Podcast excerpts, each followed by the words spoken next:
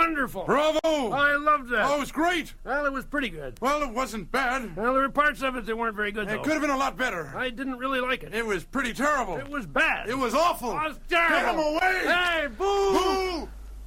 Λοιπόν, καλησπέρα. Εδώ είμαστε. Καλησπέρα σε όλα τα παιδιά. Δευτέρα 8 του μήνα, πόσο είναι? σε Οκτώ, πόσο οκτώ. θα ξεκινήσει. Λιζοπαΐν, εδώ είμαστε, ξεκινήσαμε, άργησες. Λοιπόν, ε, καλησπέρα. Δευτέρα 8 του μήνα, ακούτε ένα ακόμα webcast του Game Over με ε, μια πολύ ωραία παρέα σήμερα στα μικρόφωνα. Ε, μισό λεπτό να χαμηλώσω γιατί γίνεται χαμός εδώ. Λοιπόν, ε, Σάββας Καζατζίδης, Hello. Γιάννης Τιτσέλης, Καλησπέρα. Νικόλας Μαρκόγλου, παρέα με τα παράσιτά του. Γεια σου, παιδιά. Και είμαστε εδώ για να συζητήσουμε λιγάκι ό,τι θέλετε, ό,τι σας έρθει στο μυαλό, ό,τι γουστάρετε και να περάσουμε δύο ωρίτσες ε, παρεούλα. Λοιπόν, ε, μισό λεπτάκι εγώ θέλω να τακτοποιήσω λίγο το θέμα της μουσικής που παίζει από πίσω. Οπότε ε, τα παιδιά μπορούν να ξεκινήσουν και θα έχουμε να πούμε διάφορα. Σήμερα έχουμε να πούμε για το events που κάναμε, το event. Μάλλον τα events, σωστά. Ναι, δύο Της- ήταν. ναι, ήταν δύο. Της Παρασκευής. Εμείς ε, περιμένουμε ρεπορτάζ από αυτά τα event. ρεπορτάζ Ναι. στην Ομίχλη. Ρεπορτάζ κανονικό, σχέτο. Θα γίνει και αυτό. Τώρα, προφορικό. Εγώ Προφορικό ακούω, ρεπορτάζ. Ναι, ακούω κάτι, κάποια μουσική από κάπου και δεν ξέρω τι σκατά είναι που είναι αυτό. Λοιπόν, μάλλον απ' έξω είναι. Ναι. Λοιπόν, εδώ είμαστε. Ε, τι θα πούμε σήμερα; Ο Σάββας θα έχει να μας πει. Τι έχω να σας πω; Ε, Ό,τι θέλετε, αλλά να, να το κάνουμε λίγο να το συμμαζέψουμε. Να δούμε το μενού. ναι. Μπορώ να σας πω δηλαδή για θρησκευτικά, πολιτικά, Άθρησκευτικά. αγροτικά, Αυτά είναι στη δεύτερη ώρα, ρε. Τι σκεφτήκα. ε, λίγα παοξίδικα και λίγα gaming. ε, παουξίδικα, γιατί παουξίδικα. Ε, πάντα. ρε, Άρχισε κάτι το μπορεί- πρωτάθλημα, κάτι ναι. για τον ΠΑΟΚ. Κάτι μπορείς να πεις για τον ΠΑΟΚ, πάντα. Λοιπόν, κάτσε να πούμε πρώτα για το, για το event. Ε, να το βγάλουμε από τη μέση. Αν και πολλά παιδιά θα έχουν δει ήδη το φωτογραφικό αφιέρωμα και το βίντεο που κάναμε την Παρασκευή. Αλλά ήταν ωραία όμως και πρέπει να το πούμε. Να, έτσι, να περιγράψουμε λίγο ε, πώς περάσαμε ε, το απογευματάκι της Παρασκευής, το launch day του One. Λοιπόν, την Παρασκευή είχαμε launch event για το Xbox One, ε, φυσικά πάντα συνεργασία με τα 7 Spots. Ε, είχαμε αναλάβει δύο καταστήματα να τρέξουμε. Ε, στην Αθήνα είχα πάει εγώ με τον Γιάννη τον Αφεντουλίδη και τον Μιχάλη τον Περικλέους. Και στην ε, Κρήτη, στο Ηράκλειο, ήταν το όμορφο και σεξι αγόρι ο Γιάννης Κουλουδάκης μαζί με τον Βαγγέλη τον Δημητριάδη. Σκουλού δηλαδή και καταμαράν. Λοιπόν ε, για μια ακόμα φορά παιδιά εντάξει είναι κλεισαδούρες αυτά και βλακίες και τα έχουμε πει και τα λέμε κάθε φορά που κάνουμε event. Αλλά αλήθεια εγώ πρέπει να ευχαριστήσω ε, πρέπει να ευχαριστήσω τον κόσμο που ήρθε γιατί για μια ακόμα φορά ε, τι να πω δηλαδή ειδικά στην Ίκαια το μαγαζί είχε γεμίσει. Είχε γεμίσει, έγινε πανικός. Νομίζω ότι ήταν οι συμμετοχές πάνω από 140-150 120-130 άτομα μονίμως στο μαγαζί μέσα. Ε, κάναμε μια μικρή παρουσίαση του Xbox One. Δεν μπορούσαμε να πάρουμε ανάσα από τον κόσμο που είχε κλείσει το χώρο εκεί μπροστά στο, στο Playroom των 7 ε, αναγκαστήκαμε να κάνουμε και ένα διάλειμμα σε κάποια φάση γιατί αφενός ήθελε ένα update το Forza 5 που θέλαμε να κάνουμε ένα demo ε, ε, αφετέρου έπρεπε να πάρουμε λίγο αέρα Έπρεπε να πάρουμε λίγο αέρα. Ο Spartan City λέει πιο πολλά άτομα από το προηγούμενο event του Watch Dogs. Ναι, ήταν περισσότερα τα άτομα. Ε, κάποια στιγμή στο διάλειμμα, όταν βγήκαμε έξω να πάρουμε λίγο αέρα, ήταν το πεζοδρόμιο εκεί μπροστά στην Πέτρου Ράλι, στην Νίκαια, ε, γεμάτο κόσμο. Περνούσαν τα αυτοκίνητα και κοιτούσαν καλά-καλά, σου λέει τι γίνεται εδώ; Ε, Επίσης, πολύ κόσμο έχει και. Άντε, άντε να τους εξηγήσεις τώρα ότι είναι για Άντε να τους πεις. Ο, ο Snake Eater λέει: Μας τα χάλασε λίγο το update, Γιώργο, αλλά μια χαρά ήταν. Ήσουν εκεί, Snake Eater. Ε. Δεν ήρθατε να μου μιλήσετε πολύ από εσάς, να ξέρω ποιος είναι ποιος. Τα έχουμε πει αυτά, να έρχεστε να μας μιλάτε. Εντάξει, το ξέρω, λιώναμε εκείνη την ώρα βέβαια, αλλά να έρχεστε, να έρχεστε. Ε, ναι, το update αυτό μας τα χάλασε λιγάκι, γιατί δεν μπορούσαμε να παίξουμε το Forza 5 αν δεν γινόταν το update. Ε, δεν το είχα υπόψη μου αυτό, παιδιά, εγώ, ότι έπρεπε. Δεν είχα και το παιχνίδι όταν σέταρα όπω σας είχα πει το One από πριν να ήταν έτοιμο με το account του 7 ε, και πρέπει να περιμένουμε ένα μισάωράκι για το update ε, του Forza 5. Ε, αλλά κατά τα άλλα εντάξει, όλο το σκηνικό ήταν πάρα πολύ ωραίο. Εγώ τα ευχαριστούμε πάρα πολύ αυτά τα events και γιατί γνωρίζουμε πάρα πολλά παιδιά έτσι face to face από το site, χρήστες δηλαδή που έρχονται.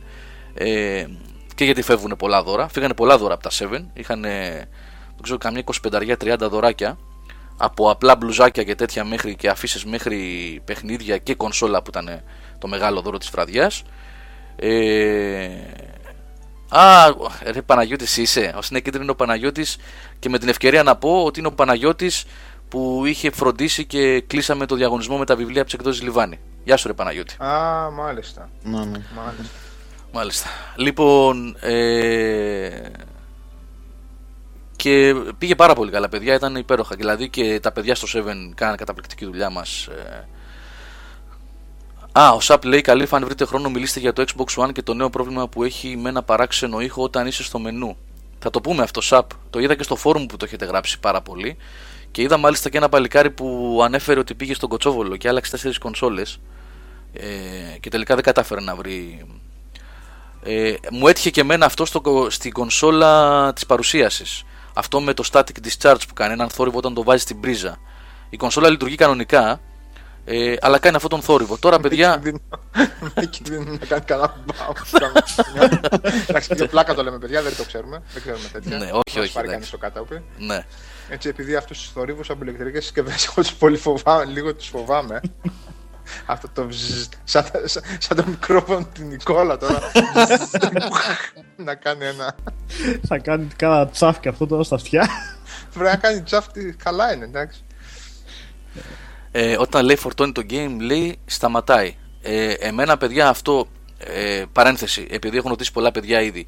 Ε, παιδιά, φέτος ε, η ΔΕΘ έχει. Ε, το e-gaming της ΔΕΘ έχει μια ειδική, ε, ένα ειδικό καθεστώς και εμείς έχουμε κάποιες υποχρεώσεις με άλλα events που ετοιμάζουμε για τις επόμενες εβδομάδες και δεν μπορούμε να είμαστε γιατί ρωτάτε πάρα πολύ ε, να είμαστε καλά άλλη χρονιά αν οι συνθήκες το επιτρέψουμε το επιτρέψουν θα είμαστε ή σε άλλες εκθέσεις που ετοιμάζονται κατά πάσα πιθανότητα για την Αθήνα μέσα στους επόμενους μήνες θα είμαστε ε, λοιπόν παρένθεση αυτή γιατί έχετε ρωτήσει δύο-τρεις ήδη Ε, για να έχουμε θα κάνουμε πολλά events. Α, καλά, εντάξει, εννοείται. Ναι, ναι. Εμείς ετοιμάζουμε και άλλα events σαν αυτό το πολύ ωραίο που έγινε την Παρασκευή στα 7 και όχι μόνο στο 7 και σε άλλες άλλες είδες. Έτσι, για να μην Ναι, ναι, ναι. νομίζω ότι κάνουμε διαφήμιση, παιδιά. Έτσι.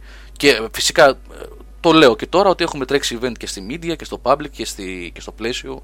Όπου προκύπτει και όποιο κατάστημα ενδιαφέρεται να Και κάνουμε. απέναντι από το σπίτι του Γιάννη. Και απέναντι από το σπίτι του Γιάννη που Από είναι το τι. μπαλκόνι κάτω. Τι είναι; Ε, δεν λέμε το μαγαζί που παραγγέλνει για στα παιχνίδια. Α, μπράβο. ναι. ναι, σωστά, σωστά. λοιπόν, οπότε θα, μέσα στο επόμενο διάστημα θα υπάρχουν πάρα πολλά. ε, Τουλάχιστον θέλω να πιστεύουμε ότι θα τα καταφέρουμε να κάνουμε events και διάφορα άλλα πραγματάκια που ετοιμάζουμε μέχρι τις γιορτές. Ε, τέλος πάντων, για να κλείσουμε τα του event, δηλαδή της γιορτής αυτής καθ' αυτής και όχι στο Αγρίνιο λέει ο Λίζο Pine Live. Στο Αγρίνιο έχουμε πάει για Manila Road.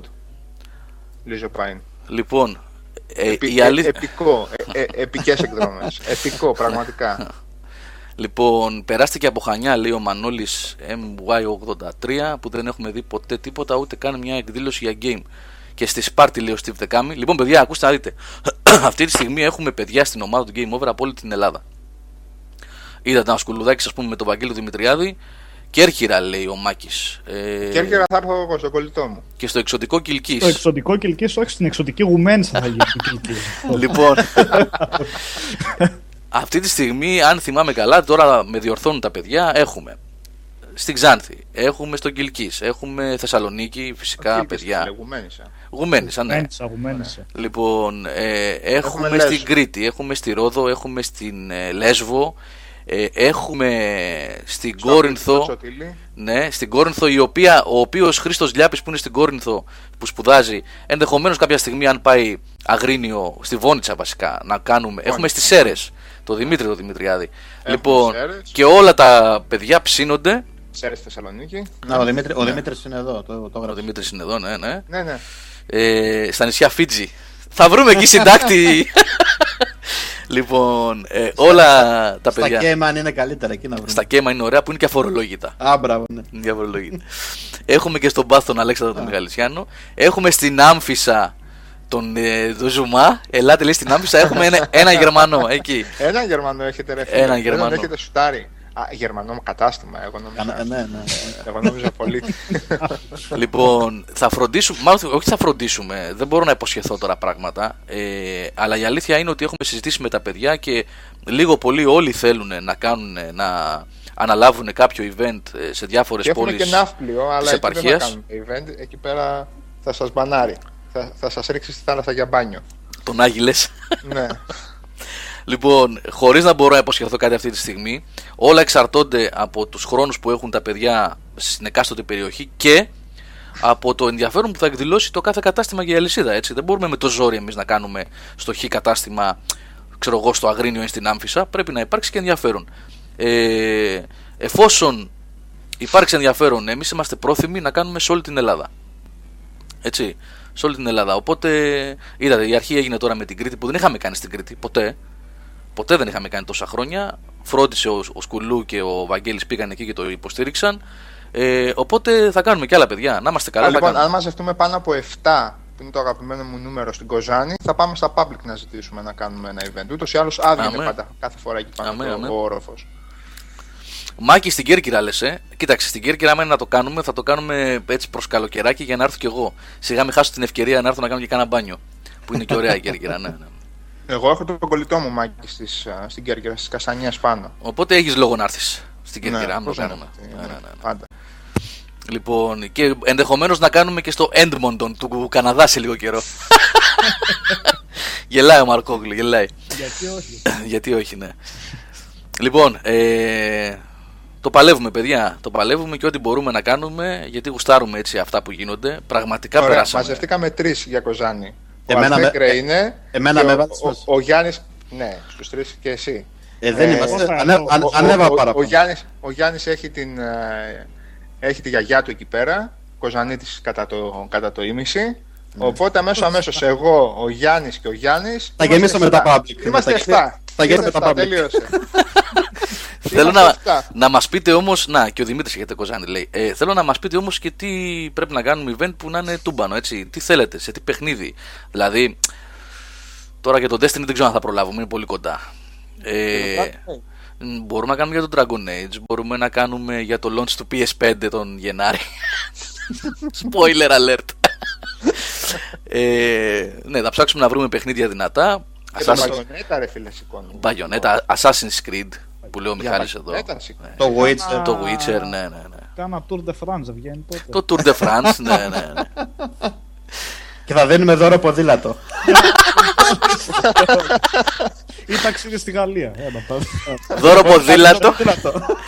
με ή χωρίς βοηθητικές αναλόγω στην ηλικία του νικητή. Ε, λοιπόν, να περιμένουμε τις εκλογές, λέει ο Άγης. Σωστό. Σωστό. Να μην πέσουμε πάνω στις εκλογές και δεν έρθει κανένας. Για το Λοιπόν, εγώ το Bloodborne. ρίχνω μια φορά αν θέλετε για Κοζάνη. Αν είστε από, από Κοζάνη κανείς που ακούει τώρα live. Γιατί στο, μα- στο ηχογραφημένο, όταν θυμάται να τα ηχογραφεί ο Καλήφας, μου στέλνουν μηνύματα παιδιά από Κοζάνη. Εδώ αν είστε κανείς, εγώ μέσα είμαι. Στείλτε μήνυμα. Αν μαζευτούμε 7-8, θα έρθουν και οι Γιάννηδες, θα έρθει και ο Δημητράκης. Εγώ κοζάνι έρχομαι πάντως. Α, ήρθες. Άντε.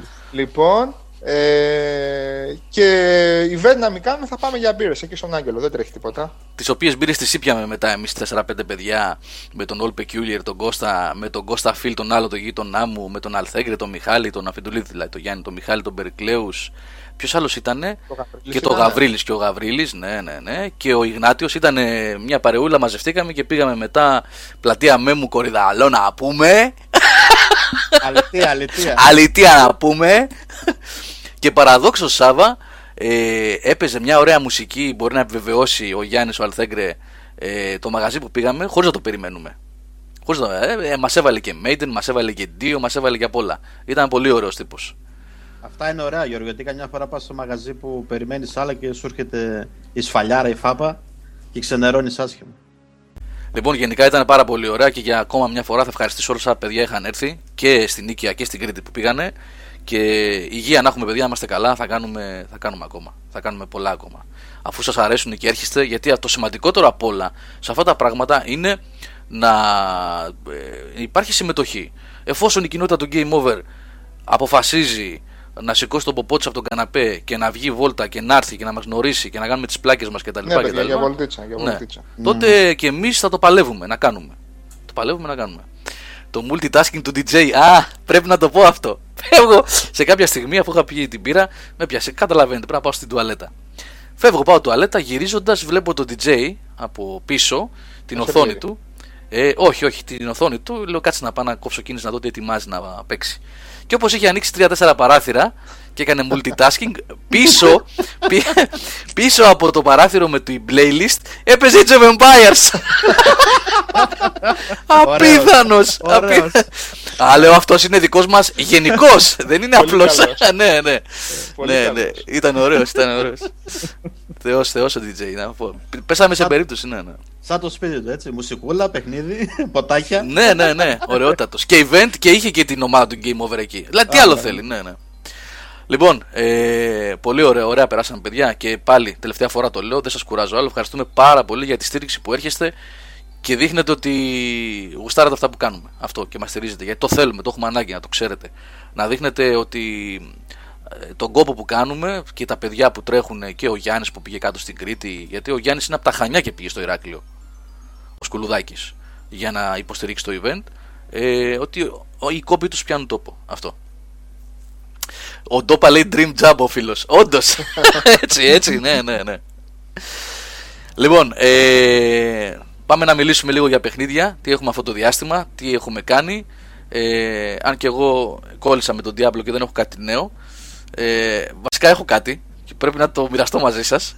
το έκανα χθες το βράδυ. Αλλά θα- Τι έκανες; είναι απίστευτο αυτό.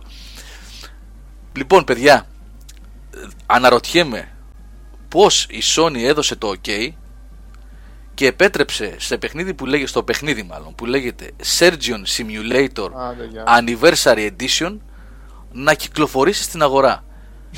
Αυτό το παιχνίδι πρέ- ε, ε, μέσα από το PSN, αυτό το παιχνίδι πρέπει να γίνει live stream. Πρέπει να το δείτε για να το πιστέψετε. Το πήρε στα χέρια σου. Είναι ένα Πρέπει να είναι αλλού unplayable. για αλλού αυτό. Άπα, Έχει πάπα, παίξει Παναγία και Χριστέ. κλαμπ Είναι, στην έκδοση την πρώτη που είχε βγει. Νικόλα, είναι ένα unplayable πράγμα. Ένα πράγμα το οποίο δεν ξέρω κι εγώ. Ε, νομίζω επίτηδες το κάνανε έτσι unplayable, όπως το λες εσύ. Νομίζω. Ναι, και εγώ, Γιώργο. Ο πιστεύω στόχος ότι- τους ήταν. Ναι. Για Λοιπόν, να τους- προσέξτε. για να τους Μπαίνουν ιδέες στου παίκτες. Όχι, το selling point του τίτλου στην ουσία είναι ότι. Σου είχε ένα ανοιχτό σώμα μπροστά σου. Ναι, κάνεις Και το έχεις ένα- χειρούργο, έτσι. Ναι, Ναι, ναι, ναι, ναι, Και κάνεις σε το ελέγξει τα χειρούργο. χέρια του υποτίθεται. Αλλά ο χειρισμός είναι όπως να είναι. Και Λοιπόν, θέλοντας και προ- μη. Α, μπράβο. Ε, σε το αυτό κόψω. η αλήθεια είναι για να είμαι ειλικρινής ότι πέρασε από το μυαλό μου χτες το βράδυ. Λέω τα παιδιά πρέπει να κάνουν πλάκα. Δεν μπορεί να κυκλοφορήσει σε φυσιολογικά αυτό το παιχνίδι. Ο Λοιπόν. χειρισμός είναι, Γιώργος, σαν εκείνα τα. Στα Luna Park που έχουν τα μηχανήματα που Τι- πιάνει από το αρκουδάκι.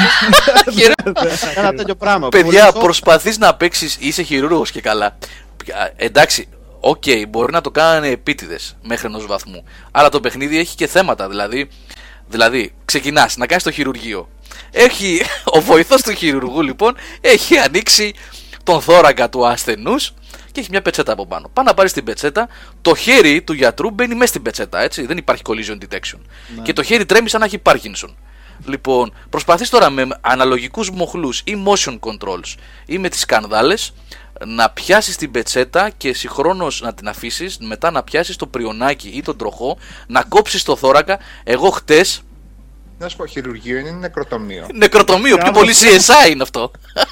Και νομίζω η βαθμολογία σου πέφτει, μετράται με το αίμα, πόσο αίμα χάνει ο. Πώς- ναι, ασθενής. έχει ένα αίμα. Ένα, ναι. Εν τω μεταξύ η αισθητική είναι 80s, δηλαδή έχει ένα PC στο ε, γραφείο, το το πούμε, ο χειρουργός πριν ξεκινήσει, το οποίο είναι με παλιά οθόνη CRT και δισκέτα 3,5 ιντσών, ε, ένα VHS βίντεο, παίζει μουσική. Α, ναι, γενικά, οκ, πλάκα κάνουν. Πλάκα κάνουν. Πλάκα, αυτό βασικά επί πληρωμή είναι, γιατί εκεί αλλάζει το θέμα. Α, μπράβο. Οκ, να κάνεις πλάκα, δώσ' το δωρεάν να κάνουμε πλάκα. Ναι. Έτσι, παιδιά, όντως ένα live stream έστω μισή ωρίτσα, γιατί παραπάνω δεν αντέχω. Δεν αντέχω. Κα- να σου πάει και τα νεύρα λίγο. δεν Ναι, γίνεται. ναι. Δηλαδή, Χτες το τι βράδυ- πετσέτα προσπαθείς να βγάλεις αυτό που λες, όχι να βάλεις το πριόνι να κάνεις. Νικόλα, δεν περιγράφεται αυτό. Πρέπει να το κάνω live stream για να δει ο κόσμος περί τίνος πρόκειται. Είναι, είναι ένα, ένα τρελό πράγμα. Θα γίνει sub, θα το κάνω, θα το κάνω. Έστω ένα μισάωράκι να δείτε περί τίνος πρόκειται. Χθες το βράδυ είχαμε, αν θεωρήσουμε ότι τα video games είναι διασκέδαση, διασκεδάσαμε γιατί είχαμε πεθάνει στα γέλια με αυτά που γίνονταν, έτσι. Με τα παλαβά. Ε, από εκεί και πέρα, ναι, ασπατάλησα τον υπέροχο, ε, μάλλον τον πολύτιμο χρόνο μου με αυτό το παιχνίδι χθες το βράδυ, καμιά ωρίτσα και Diablo. Και περιμένουμε πώς και πώς το Destiny. Από μέρα σε μέρα λογικά θα έχουμε. Έτσι. Ε, Θα δούμε και αυτό το Destiny τι θα πει τελικά. για το οποίο Ο έχουμε- Τσιτσέλης το παίζει. Ο Τσιτσέλης παίζει. Έχει στα χέρια του ο Γιάννης το. Α, ο Μάκης GR λέει: Σε καταλαβαίνω, το έχω το παιχνίδι. Είναι νομίζω από παιχνιδάκι iPad και τέτοιο αυτό και βγήκε μετά σε PS4. Νομίζω είχε βγει παιδιά και σε Ε, στον- και στον στο υπολογιστή PC είχε, υπάρχει. Στον υπολογιστή ήταν η πρώτη έκδοση σίγουρα. Α, μάλιστα. Και είχε βγει αυτή δωρεάν νομίζω, είχε βγει η πρώτη έκδοση. Οκ, εντάξει, μάλλον πλάκα Ε, κάνουν. Δεν, δεν εξηγείται ε, αλλιώς, ναι. Σίγουρα, σίγουρα. Μάλλον πλάκα κάνουν. Ε, και βασικά το όνομα Surgeon Simulator δεν είναι δυνατόν να Ε, ναι, εντάξει. το έχετε σοβαρά και οι ίδιοι. Λοιπόν, Destiny. Να, ο Anonymous 65 έλεγα. Ε, 6511, συγγνώμη, λέει αρχικά νομίζω βγήκε σε flash μορφή σε browsers. Εντάξει, το ζητούμενο παιδιά εδώ ποιο είναι. Οκ, κάνουν πλάκα. Οκ, έχει γέλιο. Γιατί ε, τώρα βέβαια σατυρίζει το χειρουργείο, τέλος πάντων είναι λεπτό το ζήτημα. Αλλά ας πούμε ότι οκ, έχει μια πλάκα. Ε, το πληρώνεις αυτό όμως, γιατί δεν έχω δει αν κοστίζει το PSN αυτό και πόσο κοστίζει. Είναι ένα ζήτημα αυτό, έτσι. Ε, ο Σαπ λέει το τραγικό είναι ότι άκουσα ότι έχει κάνει σχετικά καλές πωλήσεις. Εντάξει, αν έχει πλάκα όπως το Goat Simulator. Από Και- ό,τι βλέπω στα 11 ευρώ είναι. Οπότε... Ω, πω. 11 ευρώ! Αν δεν Δεν- κάνω λάθος Στο, τώρα. στο, Α, Steam- ναι. στο Steam έχει Ναι, ναι, ναι, 11 ευρώ. 9,99 έχει στο Steam. Μάλιστα. Ε, οπότε είναι λίγο και αρπαχτή. Μπορούμε να το Δεν πούμε. ξέρω, εντάξει. Λοιπόν, ο Μάκης λέει: Γιώργο, ποιε είναι οι εντυπώσει σου από το Xbox One και ποια κονσόλα θα διάλεγες με τα τωρινά δεδομένα; Μάκη, άκου να δεις κάτι που το είπα και στα παιδιά γιατί η ερώτηση αυτή έγινε στο event από αρκετούς. σω ένα κομματάκι της να το είδατε και στο βίντεο που έχω αναβάσει. Ε, είναι πολύ μεγάλη παγίδα το να γυρίσει κάποιος αυτή τη στιγμή και να. Εντάξει, ο καθένας έχει δικαίωμα στην άποψη προς Θεού. Έτσι. Η δική μου η εκτίμηση είναι ότι είναι πολύ μεγάλο λάθος να καθοδηγήσεις τον ε, επίδοξο αγοραστή ενός συστήματος ε, λέγοντας την άποψή σου από τη θέση που βρισκόμαστε εμείς τώρα εδώ. Ε, ότι αυτό είναι καλύτερο ή αυτό είναι χειρότερο. Αυτό που είπα στο event όταν ε, ρωτήθηκα ακριβώς το ίδιο πράγμα είναι ότι ο καλύτερος κριτής του τι είναι καλύτερο και τι είναι χειρότερο είναι ο καθένας από εμά.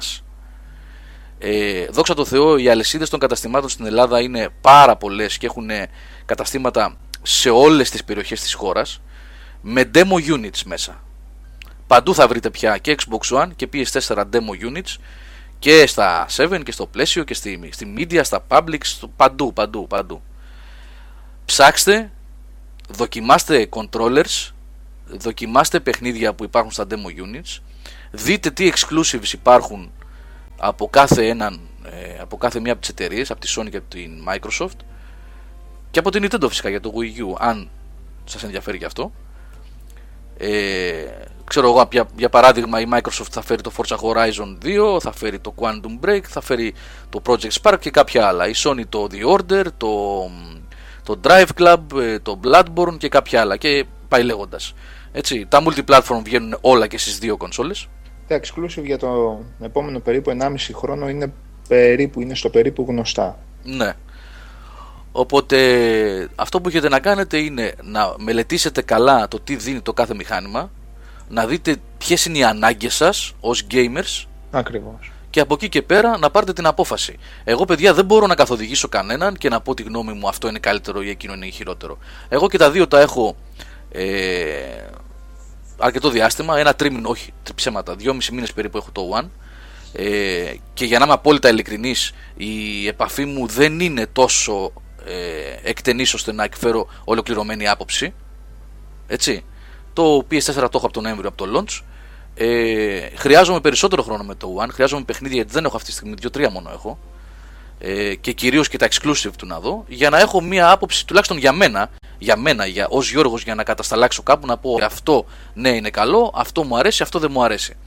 Ε, αλλά επιμένω, ο καλύτερος κριτής και ο τελικός ε, έτσι άνθρωπος που θα πάρει την απόφαση πρέπει να είστε εσείς, εσείς και κανένας άλλος. Μην επηρεάζεστε. Εμείς λέμε απόψεις, έχουμε γούστα, έχουμε προτιμήσεις, άνθρωποι είμαστε κι εμείς, λάθη κάνουμε, έχουμε και τις αδυναμίες μας. Μην επηρεάζεστε έτσι. Βάλτε τα κάτω, ζυγίστε τα και πάρετε την απόφαση μόνοι σας.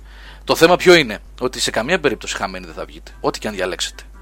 Ναι. Και τα δύο μηχανήματα, έτσι, και τα δύο μηχανήματα έχουν πολύ θετικά πράγματα. Πολύ ε, εξελιγμένη τεχνολογία, έχουν πάρα πολλά να δώσουν. Έτσι. Χαμένος δεν πρόκειται να βγει κάποιος. Είτε πάρει το One είτε πάρει το PS4. Έχουμε. Μα ακούτε παιδιά, γιατί σας έχασα λίγο. Ναι, ναι. Α, οκ. Έλα τώρα, ναι. Ναι, ναι. Λοιπόν, ε, χαμένος δεν βγαίνεις σε καμία περίπτωση. Χαμένος δεν βγαίνεις ό,τι κονσόλα και να αγοράσεις από αυτές τις τρεις που είναι στην αγορά αυτή τη στιγμή. Ούτε το. Ναι, πέσαμε για λιγάκι, για μερικά δευτερόλεπτα. Όντως. Ναι, γι' αυτό μου φάνηκε ότι κόπηκαμε. Ε, δεν μου φάνηκε, όντως κόπηκαμε για λίγο. Λοιπόν, οπότε κάντε refresh. Αγράψτε τα παιδιά να κάνουν ένα refresh στο chat, παιδιά. Είμαστε στον αέρα κανονικά αυτή τη στιγμή. Είμαστε στον αέρα. Να, ο Γιάννης μας ακούει, εντάξει. Ναι, ναι, είμαστε στον αέρα. Ναι. Λοιπόν, εντάξει, να μην το τραβήξω άλλο γιατί τα ίδια και τα ίδια λέω συνέχεια. Κάντε τις αποφάσεις σας, πάρτε τις αποφάσεις σας αφού κάνετε δοκιμές, αφού το ψάξετε. Δόξα τω Θεώ και το Game Over ε, καλύπτει σε πολύ μεγάλο εύρος ε, ό,τι ε, κυκλοφορεί, ό,τι θα κυκλοφορήσει. Ένα σκασμό previews έχει δώσει ο Σάβας και από exclusives και από multiplatform που είδες στην Gamescom και στην E3. Οπότε βάλτε τα κάτω και πάρτε τις αποφάσεις σας. Ε, είναι καθαρά Αν- υποκειμενικό Ναι. αυτό. Έτσι. ναι. Ανώνυμε 3502 νομίζω ότι ούτε το site παρακολουθείς στενά ούτε το, το webcast για να λες ότι αποφεύγουμε να μιλήσουμε αρνητικά για το Xbox One ενώ κράζεται για ένα χρόνο το Wii U.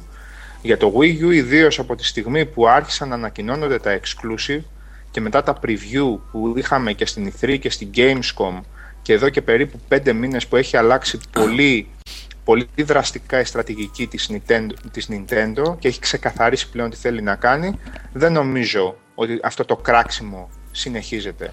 Εσύ βέβαια μπορείς να σταθμίσεις αν το κράξιμο που υπήρχε εδώ και ένα χρόνο ή ένα χρόνο πριν ήταν δίκαιο ή, ε, ή ήταν σωστό απέναντι στην Nintendo. Λοιπόν, όσον αφορά το Xbox One, δεν νομίζω ότι χωράνε άλλα, άλλ- άλλες αναφορές αρνητικών πλέον για την κονσόλα αυτή. Ό,τι είχαμε να πούμε πριν από 1,5 περίπου χρόνο για τα της πολιτικής της Microsoft με το Xbox One τα είπαμε. Όσον αφορά το μηχάνημα αυτό καθ' αυτό, πρώτον, ναι, πρώτον δεν το έχουμε 100% στα χέρια μας πέρα από την άποψη που έχει ο Γιώργος με λίγα παιχνίδια για να το κρίνουμε σαν μηχάνημα. Δεν έχω δηλαδή αυτή τη στιγμή εγώ προσωπικά την πολυτέλεια να πω ότι όπως μπορούσα να κρίνω δύο τίτλους ίδιους σε PlayStation 3 και, και 360 μπορώ να το κάνω αυτό για Xbox One και PlayStation 4. Λοιπόν, και σε ό,τι, να φο- σε ό,τι αφορά τους τίτλους, για να είμαστε ακριβοδίκαιοι, ούτε το PlayStation 4 αυτή τη στιγμή έχει την πληθώρα, ούτε το Xbox One για να τα βάλουμε σε μία ζυγαριά και να πούμε αυτό μαμά και δέρνει στα exclusive, αυτό δεν κάνει τίποτα, οπότε προτιμούμε αυτό. Τι άλλο να πούμε για το Xbox One; Να βγάλουμε καμία, κανένα editorial στο site και να λέμε ε, παιδιά μακριά από το Xbox One δαγκώνει όταν πας να βάλεις το δισκάκι; Ε, Επίσης, τώρα στην αρχή είπαμε, γιατί μάλλον ε, δεν ξέρω αν το άκουσες, ε, αυτό το γεγονός για το πρόβλημα που έχει βγάλει μια παρτίδα ε, ότι κάνει θόρυβο, έχει ένα static discharge κτλ. Ε, δεν καταλαβαίνω. Δηλαδή, ε, είχαμε μιλήσει με τα χειρότερα λόγια για την πολιτική της Microsoft πέρσι. Τι να πούμε. Αν γυρίσουμε να λέμε ε, από το πρωί μέχρι το βράδυ να θάβουμε τη μία ή την άλλη κονσόλα, θα χαρακτηριστούμε ως fanboys μετά. Ε, τα αρνητικά εντοπίζονται, βγαίνουν και στις ειδήσεις, τα λέμε στις εκπομπές μας. τα Αυτή λέμε... τη στιγμή εσείς θεωρείτε, και στα υπόλοιπα παιδιά, και τα υπόλοιπα παιδιά ρωτάω, θεωρείτε ότι το line-up των κονσολών ως κονσόλες 400 και 500 ευρώ και 400 πλέον και το Xbox One και ζωής ενός χρόνου δικαιολογεί την οποιαδήποτε επίδειξη φαμποϊσμού για τη μία ή την άλλη. Θεωρείτε ότι ευνοεί δηλαδή το line-up του PlayStation 4 με δύο exclusive της προκοπής. Θεωρείτε ότι το ευνοεί για το Xbox One με τρία exclusive. Τα οποία εκ των, εκ των, τριών, εκ των οποίων τριών τα, τα, τα δύο θα βγουν σε PC.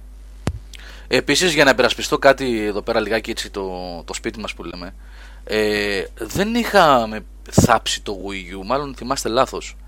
Ίσα ίσα που εγώ έχω διαβάσει ε, κακεντρεχή σχόλια στο ίντερνετ ε, και για εμένα και για την ομάδα γενικότερα, μ, μέσα από αυτά που λέμε στις εκπομπές εννοώ, ότι ντε και καλά ε, δίνουμε το φιλί της ζωής ε, στο Wii U επειδή δεν το αξίζει. Επειδή είχαμε την αγωνία ως gamers ε, ένα πολύ ωραίο μηχάνημα για το Wii U μιλάω, αναφέρομαι στο Wii U ότι κάναμε παράπονα ότι ένα τόσο μηχάνημα θάβεται γιατί δεν έχει ε, παιχνίδια, γιατί δεν υποστηρίζεται από τις εταιρείες της third party.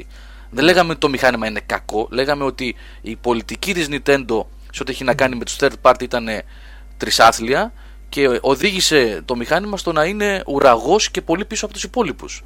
Αυτό λέγαμε. Αυτή τη στιγμή, και αυτή τη στιγμή έχει δίκιο, αλλά ε, πέρα από τις πωλήσεις όσον αφορά τις ανακοινώσεις του MPD και τις, α, και τις ανακοινώσεις του chart track για το, για, την, α, για το Ηνωμένο Βασίλειο δεν κάναμε ποτέ εξειδικευμένες αναφορές σε πωλήσεις κονσολών.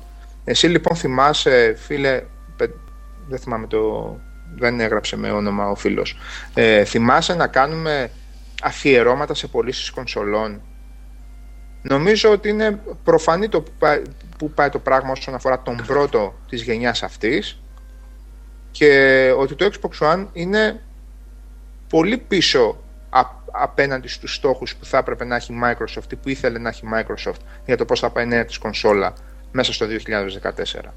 Και αν θέλετε να μιλήσουμε για την Ελλάδα και το κλείνουμε αυτό, προς Θεού δεν κάνουμε καμία, κάνα έτσι, καμία κατήχηση τώρα στο φίλο εδώ πέρα. Έθεσε ένα ωραίο θέμα και πρέπει να απαντηθεί.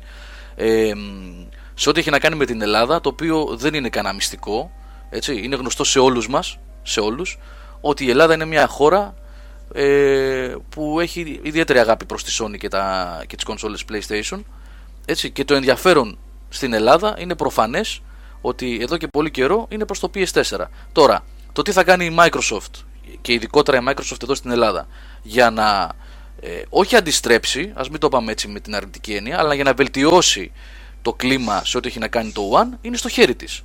Το μηχάνημα είναι εδώ λοιπόν, κυκλοφόρησε την Παρασκευή, τα παιχνίδια έρχονται. Ε, για, ο Ανώνυμος λέει: Εγώ μιλάω για την κακή πορεία του Xbox One, δεν έχει γίνει καμία αναφορά. Ποια, είναι, ποια εννοείς κακή πορεία στην Ελλάδα; Στην Ελλάδα κυκλο- κυκλοφόρησε την Παρασκευή. Δεν ξέρω αν έχει κάνει κακή πορεία. Γενικά εννοείς όσον αφορά τις πωλήσεις. Οι πωλήσεις Εγώ τους δεν πάλι είναι. επιμένω, και πάλι επιμένω ότι κάνεις λάθος γιατί έχουμε αναφορ- αναφερθεί εκ- εκτεταμένα σε webcast πάνω σε αυτό το ζήτημα. Ότι Δεν είναι χωλαίνει, κα- ναι. ότι χωλαίνει σε ό,τι αφορά ότι χωλαίνει σε ό,τι αφορά το PlayStation 4, αλλά επιμένω, επιμένω, γράψε αν θέλεις και το όνομά σου για να μην μιλάω και με κωδικούς, ε, επιμένω ότι μέχρι ένα σημείο, περίπου στον Ιούνιο, οι πωλήσεις του Xbox One ήταν καλύτερες από τις αντίστοιχες πωλήσεις του 360 από τις αντίστοιχες πωλήσεις του 360 στο ίδιο α, διάστημα Κώστα. Λοιπόν, ε, Απλά είναι Τώρα, εξωπρα- εξωπραγματική η πορεία του PlayStation 4. Έτσι. Ένα, Δεν- ένα σημείο είναι αυτό. Το Ναι, δεν- δεύτερο είναι το δεύτερο που είναι αρνητικό, αλλά ίσως δεν είχαμε και την ευκαιρία γιατί μετά την E3 κάναμε δύο εκπομπές όλες και όλες και τρέχαμε να προλάβουμε τα preview και την E3 αυτή καθ' αυτή. Οπότε εκ των πραγμάτων δεν προλαβαίνεις να πεις τέτοια πράγματα.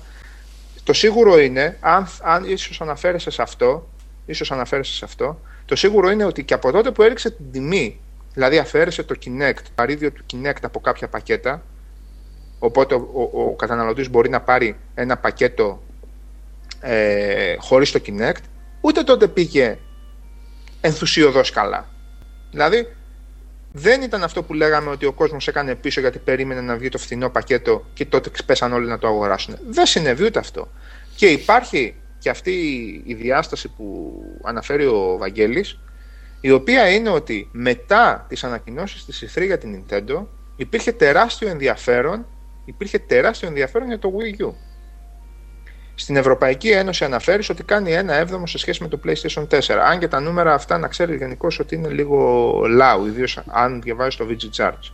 Λοιπόν, ε, μην ξεχνάς ότι στο 60% περίπου της ευρωπαϊκής επικράτησης δεν κυκλοφόρησε καν το Xbox One. Δηλαδή, Σκανδιναβία, ας πούμε, αυτή τη στιγμή κυκλοφορεί τώρα το Xbox One. Που σαν και αυτό, αν θες, τα λέγαμε τότε. Ήταν από τις τρομακτικά λάθος κινήσεις της, 360, ε, του, της Microsoft. Ήταν, πώς να σου το πω, σαν να, ο, ένας που ασχολιόταν ελάχιστα με τα νούμερα την προ, στην προηγούμενη γενιά, έβλεπε ότι μία από τις ισχυρότερες βάσεις του Xbox δημιουργούνταν στη Σκανδιναβία. Αγγλία και Σκανδιναβία. Και οι τύποι αποφάσισαν ότι το Xbox One δεν θα κυκλοφορήσει στη Σκανδιναβία με τις πρώτες παρτίδες.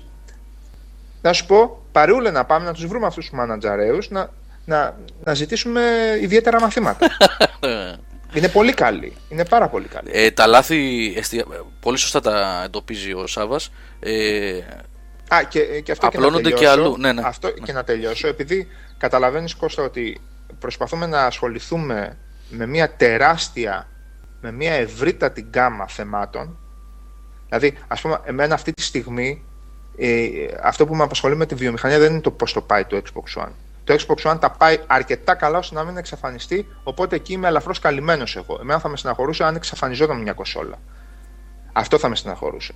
Εμένα με απασχολούν άλλα πράγματα στη βιομηχανία. Το ότι πηγαίνω και βλέπω σε μια έκθεση 75 κλόνους του ενός πράγματος, του ενός στυλ, αυτά με απασχολούν με τη βιομηχανία.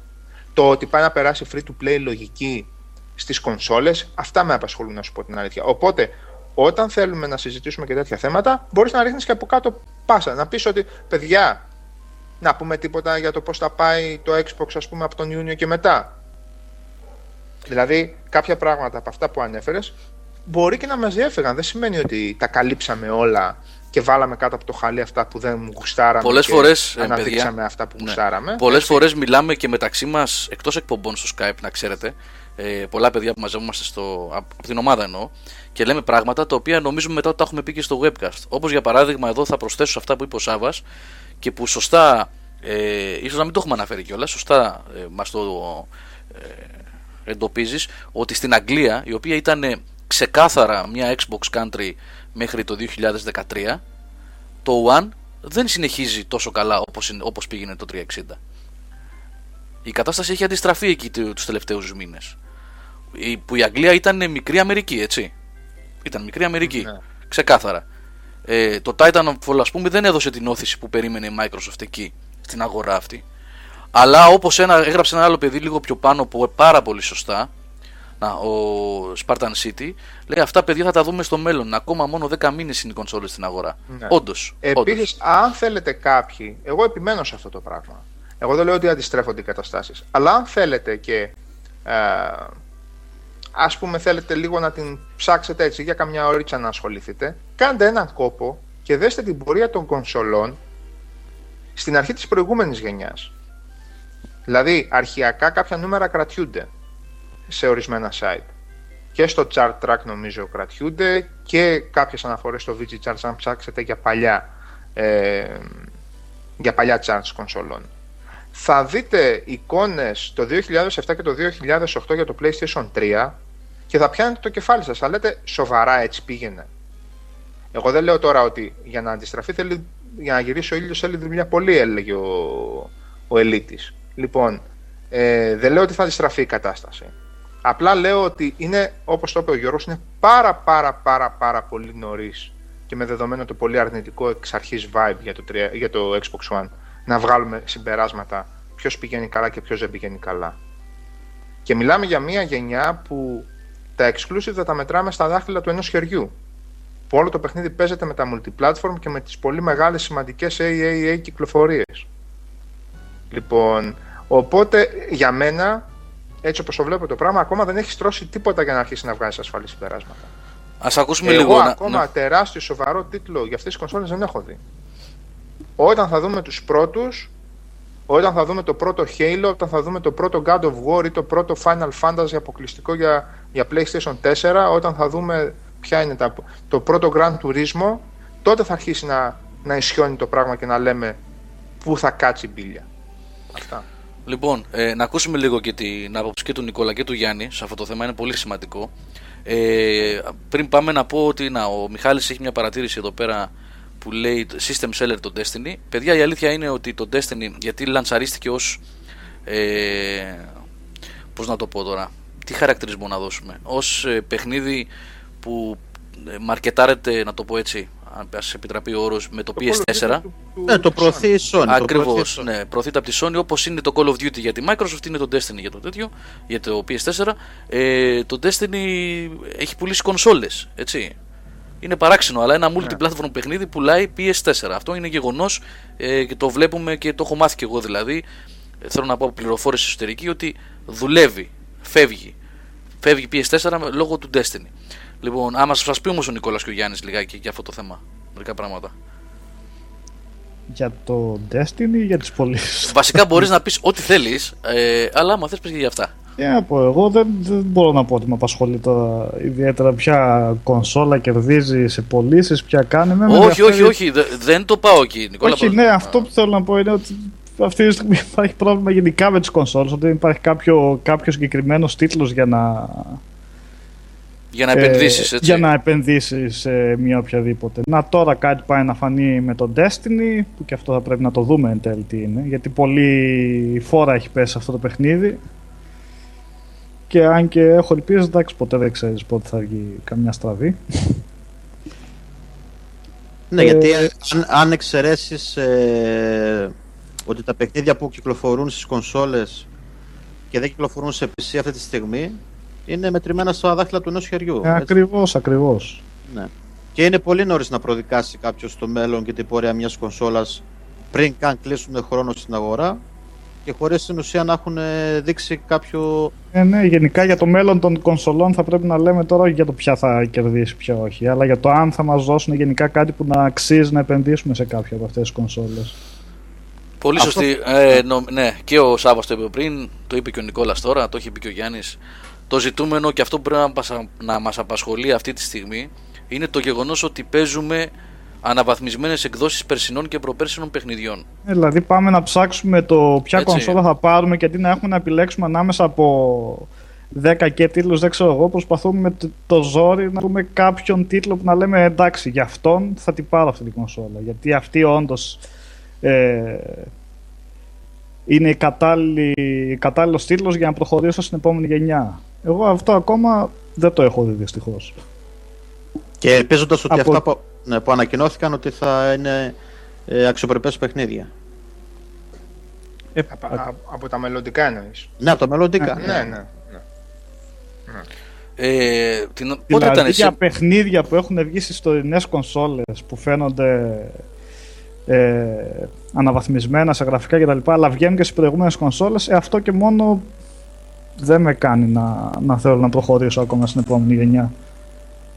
ε, ήταν Τώρα αυτό, που- το είχαμε πει και παλιότερα σε μια εκπομπή αυτό, ότι ε, η τεράστια εγκατεστημένη βάση του 360 και του PS3, ες, η οποία είναι ζωντανή, είναι ζωντανή και, και θεργεύει να το πω έτσι, έτσι ακόμα πολλούνται 360 και PS3 κανονικότατα ε, δεν ε, μπορεί να μην ανεκμετάλλευτεί από τους ε, publishers σε καμία περίπτωση οπότε ε, για ένα χρόνο όπως πολλά, γρα- πολύ σωστά γράφουν και τα παιδιά εδώ μέσα στο chat ότι για ένα χρόνο ακόμα είναι βέβαιο ότι δεν θα δούμε ε, πολλά παιχνίδια που θα είναι αποκλειστικά για το One και το PS4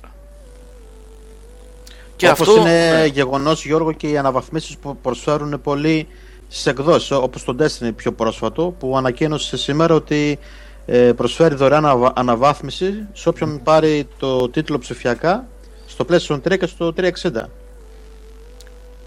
Δηλαδή, αν το αγοράσεις το Destiny στο 360 ή στο PS3, Ψηφιακά, για, ε, μέσα ψηφιακά, από το- ναι, ναι. ναι, για ένα χρονικό διάστημα σου δίνει δυνατότητα, εφόσον πάρεις το PS4 ή το One, να το πάρεις δωρεάν στην Next Gen.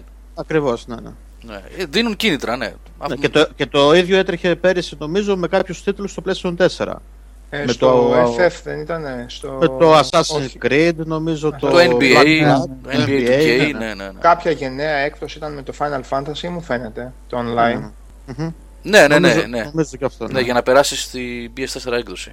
Μμμ. Μέχρι τις 15 Γενάρη του 2015 λέει ο Αντρέας Μπερνάουτ ότι ισχύει αυτό το πρόγραμμα. Το πρόγραμμα του Destiny δηλαδή, της ε, μεταπίδησης στη νέα γενιά. Ναι, ψάχνουν να βρουν παιδιά τρόπους, ψάχνουν να βρουν κίνητρα να οθήσουν τον κόσμο να πάει να αγοράσει μιας κονσόλες. Ε, δεν ξέρω τι να πω. Πάντως η πορεία, εγώ το είπα και στο event αυτό στη, σε ερωτήσεις όπως είπα πριν που μου τέθηκαν για ποιότητες και επιλογές κτλ. Ότι αυτή τη στιγμή, ας μην κοροϊδευόμαστε, κανένα από τα δύο συστήματα δεν έχει τη βιβλιοθήκη την οποία ε, θα σε κάνει να πεις πάω με τα μάτια κλειστά και επενδύω και δίνω τα 3,99 Δεν, δεν έχει κανένα κάποιο παιχνίδι που να λες ναι. αυτό είναι εφικτό να το παίξω μόνο στην καινούργια γενιά. Ότι αυτό, κάτι, αυτό, κάτι τέτοιο δεν θα το έβλεπα στην προηγούμενη γενιά. Ναι. Θα μπορούσα με τις δυνατότητες να το δω. Υπάρχουν απλά τέτοια παιχνίδια, απλά δεν είναι αυτό που θα πεις ότι οκ, ε, ε, κλειδώνω το δωμάτιο, κατεβάζω παραθυρόφυλλα, κατεβάζω κουρτίνες και αρχίζω και Ε, παίζω. δεν υπάρχουν, είναι ε, αυτό. επειδή δεν τα έχω δει κιόλας, δυστυχώς δεν τα έχω πιάσει κανένα ακόμα. Φαντάζομαι υπάρχουν μόνο αυτά που είναι καθαρά, καθαρά εντελώς σε τεχνικό τομέα. Γραφικά. Όχι Ναι. σε τεχνητή νοημοσύνη, όχι σε ζωντάνια, όχι σε άλλα Νομίζω ότι θέματα που θα Σέντρα- μπορούσε να τα στηρίξει. Εναρκτήριο λάκτισμα σε τέτοια παιχνίδια θα αρχίσουν να δίνουν ε, τίτλοι όπως το Bloodborne που ξεκινάει νωρίς νωρίς. Ε, Φλεβάρι δεν είναι το Bloodborne. Είναι Γενάρη στην Νομίζω, Ιαπωνία και μάλλον Φλεβάρι. Γενάρη, εδώ. Φλεβάρι, Φλεβάρι. Ε, θα είναι Ίσως Witcher. το... Το Witcher θα είναι. ε, Ε, ναι, το, ναι. πώς το, λέ- το Lord of the Rings, πώς το λέμε; Ποιο Lord of the Rings; Το Shadows of Mordor. Το Shadows of Αυτό είναι Mordor. τώρα, είναι για φέτος αυτό. Ναι, ναι, ναι. Εντάξει, βγαίνει και σε. Για τα συστήματα αυτά από πίσω που τρέχανε που έλεγε. Ναι, ναι, ναι, ναι, ναι. Αυτό Αυτοί έτσι εννοώ λένε. κάτι Αυτοί που έτσι να- λένε. ναι. Ναι, αυτοί έτσι λένε ότι όντως θα είναι διαφορετική η έκδοση στις παλιές κονσόλες. Κάτσε, ε, είναι η δεύτερη φορά, συγγνώμη που διακόπτω, που το γράφουν τα παιδιά στο chat. Το Batman λέει έφαγε καθυστέρηση για το 15. Δεν το Ε, είδα ναι. εγώ. Ο αυτό. Batman ούτως ή άλλως ήταν για το 15, αλλά τώρα λένε ότι είναι για Ιούνιο. Για το 14 ήταν, όχι το 15. Ναι, νομίζω Όχι, είχε- για το 15. Για το 15 είχε φάει Ήδη- μια καθυστέρηση. Είχε φάει μια ήδη, ναι, ναι. Είχε φάει καθυστέρηση Γιώργο για το 15. Όχι, παιδιά, ένα λεπτό. Ήταν να βγει φέτος. Όχι. Φθινόπωρο. όχι. Ήταν Όχι. να βγει. Ήτανε, αλλά Είχα, ήταν Έκανε. να βγει για φθινόπωρο, είχε φάει την καθυστέρησή του. Είχαμε πάει 15, αλλά όχι για Ιούνιο. Και τώρα Αν το θυ- πήγαν αν για θυμάμαι- Ιούνιο. Αν θυμάμαι καλά, Σάβα πριν την ε3 είχαν βγάλει ένα βιντεάκι με το Batmobile και ανακοίνωναν αυτό το πράγμα. Ναι, αυτό. Ναι. αυτό. Ήταν η πρώτη Αλλά καθυστέρηση. τώρα, ναι, αλλά τώρα για το, Ιούνιο έχει πάει το τώρα. επισημοποίησαν για Ιούνιο, ναι. Ιούνιο, μάλιστα. 1,5 χρόνο Εντάξει, μετά. παιδιά, είναι μεγάλο project, είναι βαρύ project. Τώρα Όχι, 1,5 τους χρόνο. βγει καλό. Τι λέω. τι Μισό λεπτό. είχαν έτοιμο, Ένα τι χρόνο. δεν είχαν. Ναι. Ναι. Δύο Ιουνίου. Δηλαδή, ναι. Δηλαδή, playable ήταν ε, στην E3. Την έχουμε την είδηση, λέει ο Μιχάλης, απλά δεν την έχω κάνει publish ακόμα. Σήμερα είχαμε πάρα πολλές ειδήσεις και δεν τις έχω βγάλει όλες. Είναι χαμός. Ε, ναι. Δηλαδή από τέτοια παιχνίδια θα αρχίσουμε να βλέπουμε, κατά τη γνώμη μου, από τα δυνατά πρώτα παιχνίδια νέων κονσολών θα είναι το Sunset Overdrive. Ξεκάθαρα. Για αυτούς που είναι, γουστάρουν αυτό το στυλ παιχνιδιών εννοώ, έτσι. Ε, Λοιπόν. Κώστα, η τάση της αγοράς πώς έχει καθοριστεί που λες το. Από τώρα έχει καθοριστεί; Για ποιο πράγμα; για όσοι που γράφει ο φίλος μας παραπάνω. Ε, ναι. Ότι έχει καθοριστεί εννοείς στις γιορτές γενικά γιατί είναι λίγο απόλυτο να λέμε ότι έχει καθοριστεί από τώρα από τη στιγμή που δεν υπάρχουν καν Γι' αυτό εγώ ε, ζήτησα, exclusive τίτλοι αποκλειστικοί της γι αυτό εγώ προκοπής ζήτησα να που- κοιτάξετε νούμερα και του το ότι 2008. έχει απο- και το ότι έχει αποκαλυφθεί η βιβλιοθήκη που λες, μέρος της τέλος πάντων, δεν σημαίνει κάτι από μόνης της. Δηλαδή, μένει να δούμε και τα παιχνίδια αν είναι όντως, αν αξίζουν όντως. Ε, Παιδιά, να μιλήσουμε και Το για αυτά. Βιβλιοθήκες. Πολλά παιχνίδια τα έχουμε δει. Ας μιλήσουμε και για βιβλιοθήκες. Ποιες είναι οι βιβλιοθήκες; Ε, ε, λέμε, πώς να δεν το πω, μου έχει- φαίνεται... αλλά έστω και έτσι δεν είναι πολλά νέα IPs ας πούμε που ούτε για το Quantum Break μπορεί να πούμε, ούτε για το The Order, ούτε αυτά πώς δεν μπορούμε να κρίνουμε από το ότι θα βγουν. Όχι, σε καμία περίπτωση. Μας παίζοντας Κάποιες- εγώ. Μακάρι να βγουν όλα τέλεια, αλλά δεν γίνεται βάσει αυτό να πούμε. Το Εγώ από πώς τα θα λίγα που περάσω. έχω δει, κάποιες επιφανειακές σκέψεις μπορώ να τις κάνω για αυτά που υποτίθεται ότι έχουν οριστεί ως μελλοντικές βιβλιοθήκες τουλάχιστον για το 15, ας πούμε αρχές 16 και επιμένω ότι τα πράγματα είναι σχεδόν ισορροπημένα εκεί πέρα. Δηλαδή δεν υπάρχει, εκτός βέβαια αν μιλάμε για μια, πώς να το πούμε, αποκλειστική αγάπη, δηλαδή εγώ δεν μπορώ να πείσω τον, α, τον οπαδό, τον θερμό οπαδό, τον God of War ότι το παιχνίδι που αγαπάει είναι, έχει την ίδια βαρύτητα ας πούμε με το Quantum Break, αλλά αν το δούμε λίγο από ξενωμένα και απευαισθητοποιημένα σε ό,τι αφορά συναισθήματα κτλ. Είναι σχεδόν, α, σχεδόν α, ισορροπημένα και τα πράγματα. Και είναι αυτό που είπε ο Γιώργος προηγουμένως, θέμα γούστων. Δεν έχει, δεν έχει καθοριστεί τίποτα και έχει φάνει καμιά τρελή διαφορά εκεί πέρα. Λοιπόν, θέλετε να κάνουμε διαλυματάκι, να βάλουμε κανένα Ναι, κομμάτι; να κάνουμε. Ναι, Να να κάνουμε. κάνουμε διαλυματάκι. Είναι 11 και 5, φτάσαμε την πρώτη ώρα.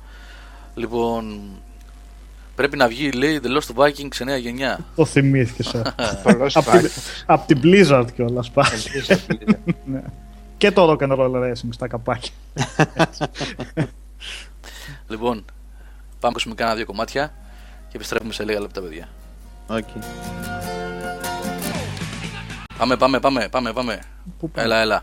Λοιπόν, ε, επειδή το ξέχασα προηγουμένως και μου το θυμήσατε εσείς, ε, ανέβηκε ο διαγωνισμός μόλις τώρα, έτσι. Έχω το τελευταίο πια κομμάτι που μου είχε απομείνει, που είχα πάρει από την IG για διαγωνισμούς που μας δώσαν τα παιδιά εκεί και τους ευχαριστούμε πολύ. Ε, Diablo 3 Ultimate Event Edition για το PlayStation 3. Ε, η σελίδα υπάρχει, μπορείτε να δηλώσετε συμμετοχή, στην αρχική σελίδα είναι. Κατά τις 12 παρα 10 θα κάνουμε την κλήρωση και αυτό το κομμάτι θα φύγει στον νικητή την Τετάρτη μαζί με το κομμάτι που κέρδισε το παλικάρι ε, στο live stream την προηγούμενη Τετάρτη. Για να μην ανησυχήσει ότι γιατί έχει περάσει, έχουν περάσει μέρες και δεν το έχει παραλάβει ακόμα. Έτσι. Ε, δηλαδή είναι ακόμα κάνα δύο παιδιά που επικοινώνησαν από τον κεντρικό διαγωνισμό για το PS4 που είχαμε τον Diablo. Θα φύγουν τα κομμάτια αυτά μαζί με αυτό που δώσαμε την προηγούμενη Τετάρτη στο live stream για το PS3 και αυτό το σημερινό. Μπόλικα Diablo. Λοιπόν, δηλώστε συμμετοχή, 12 παρα 4 παρα 10 θα κάνουμε την κλήρωση. Έτσι, και μέχρι την 5η Παρασκευή, όσοι έχουν κερδίσει, όλοι και κάποιοι, δυο- ένας-δύο που έχουν μείνει παιδιά από το διαγωνισμό των Elder Scrolls Anthology, το πακετάκι με το, την Collectors και ε, τα Diablo και το PS4 δηλαδή και αυτές ε, οι PS3 εκδόσεις θα έχουν φτάσει στα χέρια σας. Να φύγουν αυτά όλα, θέλω, έχουμε και άλλους διαγωνισμούς παιδιά, έχω α, πολύ πράγμα έτοιμο αλλά θέλω για να μην έχουμε προβλήματα με courier και με τέτοια να τα διώξω όλα, να επικοινωνήσουν όλοι οι νικητές να φύγουν από τα χέρια μας για να μην έχουμε, ξέρετε, πολλές εκκρεμότητες και μόλις τελειώσουμε θα ξεκινήσουμε καινούριο. Από την άλλη εβδομάδα δηλαδή θα έχουμε κι άλλο. Και κύριο διαγωνισμό και στο webcast, έτσι. Και Ε, όποιος, κερ- όποιος κερδίζει επικοινωνεί με, με σένα με PM, έτσι. γιατί- Όποιος κερδίσει, Ναι. ναι, γιατί τώρα μέσα στο κειμενάκι εκεί της, του διαγωνισμού αυτού που τρέχει τώρα στην εκπομπή δεν το έγραψα Ναι. για να κάνω γρήγορα. Όποιος κερδίσει μου στέλνει ένα PM με όνομα επίθετο πόλη ταφ κινητό τηλέφωνο για να φύγει το παιχνίδι. Για το courier είναι αυτά όλα έτσι. Μην τρελαίνεστε, δεν φακελώνουμε. Για να, ναι, για να φύγει το παιχνίδι την Τετάρτη και μέχρι την Παρασκευή να το έχετε στα χέρια σας. Α, και επίσης, εδώ πρέπει να το πω αυτό, γιατί μου έγινε μια αναφορά από ένα-δύο παιδιά σχετικά με τις, ε, με τις τιμές των, ε, του courier, Με τις χρεώσεις. με τις χρεώσεις. Λοιπόν, ε, έχουμε πει ότι 9,5 χρόνια τώρα στέλνουμε τα παιχνίδια των διαγωνισμών με courier και όχι με ταχυδρομεία. Έχουμε επιχειρήσει να κάνουμε την κίνηση να στείλουμε με ταχυδρομεία, έχουν χαθεί πάρα πολλές φορές παιχνίδια. Έχουν κλαπεί, να σας το πω έτσι. Τώρα, από ταχυδρόμους έχουν κλαπεί, από υπαλλήλους των ΕΛΤΑ έχουν κλαπεί. Δεν θέλω να ε, βγάλω συμπέρασμα, αλλά έχουν χαθεί, να το πω έτσι. Από ένικος της πολυκατοικά της ίδιας, γιατί και Α, τέτοια. ε, ναι, α, α, μπράβο, σωστό ο Γιάννης. Ε, πολλοί είναι οι πα- αστάθμητοι παράγοντες σε αυτή Ναι. την περίπτωση. Οπότε, ε, υποχρεωνόμαστε να στέλνουμε τα παιχνίδια με courier. Ξεκαθαρίζω εδώ ότι το Game Over δεν έχει απολύτως κανένα όφελος από, την, ε, από το κόστος, την- τα χρήματα που πληρώνει δηλαδή ο, ο, ο νικητής, ο παραλήπτης από τα courier. Ούτε ένα cent. Το κόστος είναι 100% η αποστολή ε, του courier πάνε όλα στην εταιρεία. Στην ACS είναι αυτή, στην, ε, αναλόγως με ποιον είναι συμμευλημένη η εταιρεία την εκάστοτε φορά. Τώρα είναι η ACS. Άλλες παλιότερα ήταν η Γενική Ταχυδρομική και κάποιες άλλες τέλος πάντων. Κανένα απολύτως έσοδο δεν έχουμε από την αποστολή των παιχνιδιών από διαγωνισμούς με courier. Κανένα. Έτσι για να μην παρεξηγούμαστε νομίζετε ότι βγάζουμε λεφτά από τους διαγωνισμούς. Εμείς παρακαλάμε τις εταιρείες να μας δίνουν παιχνίδια για να παίρνετε εσείς δωρεάν παιχνίδια και γιατί κάνει καλό στο site και γιατί πολλά παιδιά δεν έχουν λεφτά και είναι μια ωραία λύση έτσι να έχετε παιχνίδια να παίζετε σε, δύσκολες, ε, σε δύσκολους καιρούς. Το επαναλαμβάνω και το ξεκαθαρίζω. Το κόστος είναι καθαρά για το courier. Ούτε ένα cent κέρδος δεν έχουμε εμείς από την αποστολή των δώρων. Έτσι. Θέλω να το έχετε στο μυαλό σας αυτό. Να μην ε, νομίζετε άλλα πράγματα. Λοιπόν, πάμε παρακάτω. Να δούμε τι άλλο έχουμε. Ε, να πω λίγο να κάνω μια παρένθεση για κινηματογράφο, μου επιτρέπετε; Όχι. Α, ελεύθερο. Μικρή, μικρή. Δίστατη όχι, όχι, απόψεις. όχι. μικρή. Έλα, ρε Ε, Σάββολη, λοιπόν, έλα, ρε Σάββολη. ε, επειδή έγραψε κάτι προηγουμένως ο φίλος ο Κώστας έτσι επέμεινε σε αυτό το θέμα τώρα με την αγορά που υποθέτει που αυτός βλέπει ότι έχει κάτσει και τα λοιπά και Γεια σου, λέει Άγγελε. ότι κάνει μια έκθεση ότι Σάβα, σε έχουμε χάσει αυτή τη στιγμή. PlayStation 2. Σάβα, σε χάσαμε Και για λέει λίγα καλώς τον δευτερόλεπτα. Άγγελο. Σάβα, με ακούς; Ναι, ναι. Ναι, ρε. Ε, σε χάσαμε για 5 Α. δευτερόλεπτα. Άμα θες ξαναπες το Ναι, πάλι. λέω, λέ, έγραφε λοιπόν ο φίλος ο Κώστας ότι η, κα- η κατάσταση στην αγορά κάθεται σε μονοπωλιακές φάσεις τύπου PlayStation 2. Και λέει γιατί δεν το βλέπετε αυτό το πράγμα; Θα σου πω μόνο μία τεράστια διαφορά με εκείνη την εποχή που δεν πρόκειται να γυρίσει ακόμα και το 1 πέμπτο των πωλήσεων να κάνει το Xbox One σε σχέση με το PlayStation 4. Γιατί 1 προς 4, 1 προς 5 ήταν περίπου οι πωλήσεις, κάπου εκεί δηλαδή, 1 προς 4, PlayStation 2 και Xbox και GameCube, γιατί παλατζαρισμένο ήταν GameCube με Xbox εκείνη την περίοδο και γιατί δεν πρόκειται να γυρίσουμε σε αυτό. Ο λόγος λέγεται, ότι, ο λόγος λέγεται Αμερική. Και η Αμερική, η Αμερικανική αγορά που είχε τετραπλάσιες πωλήσεις σε PlayStation 2 από τις Xbox, σχεδόν τετραπλάσιες, γύρισε στην προηγούμενη γενιά. Και έχει δημιουργηθεί ένα κοινό που είναι σε θέση να στηρίξει και τις δύο κονσόλες αυτή τη στιγμή.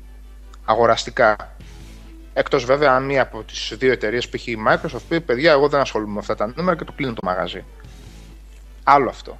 Ότι μπορεί να στηρίξει μία ολόκληρη κονσόλα μπορεί να τη στηρίξει ακόμα και αν πουλάει το 1 τρίτο. Που δεν πουλάει στην Αμερική το 1 τρίτο. Πουλάει παραπάνω το PlayStation 4, είναι λίγο ισορροπημένα τα πράγματα. Και επειδή ακριβώς ο λόγος αυτός λέγεται Αμερική, πάμε και στο δεύτερο υπόλογο και έχει να κάνει με τις αποκλειστικότητες. Εάν κάτσεις να δεις πόσα παιχνίδια αποκλειστικά έχει το PlayStation 2 σε σχέση με το Xbox, θα τρίβεις τα μάτια σου.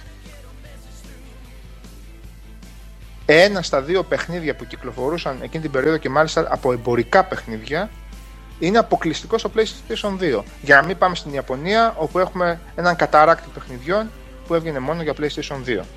Και να πάμε στα JRPG της περίοδου και όλα αυτά. Αυτή τη στιγμή τα exclusive exclusive θα είναι μέχρι το τέλος, αν βγάλουμε PSN και Xbox Live, θα είναι μέχρι το τέλος της γενιάς κάτω από 30 με 35. Το νούμερο είναι πάρα πολύ μικρό. Ξέρεις τι σημαίνει αυτό; Αυτό σημαίνει ότι το 95% των τίτλων θα είναι multiplatform και θα στηρίζονται από τις εταιρείες και προς τις δύο κονσόλες. Που αμέσως αμέσως σημαίνει ότι μονοπόλιο τύπου PlayStation 2 δεν υπάρχει. Γιατί το μονοπόλιο PlayStation 2 ξέρεις τι έλεγε; Ότι για να παίξεις το 80% των τίτλων έπρεπε να έχεις PlayStation 2 και όχι Xbox. Αυτό ήταν το μονοπόλιο Play- PlayStation 2 τότε. Με το, με το Xbox να είναι δύο φορές πιο ισχυρό. Αν κάτσεις να βάλεις το Splinter Cell Chaos Theory στο PlayStation 2 και στο Xbox, βλέπεις άλλο παιχνίδι. Και όμως το PlayStation 2 ήταν αυτό το θηρίο που ήταν σε σχέση με το Xbox.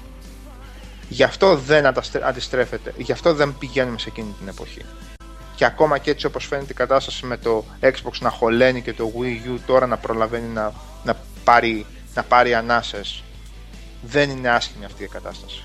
Και δεν είναι 2003.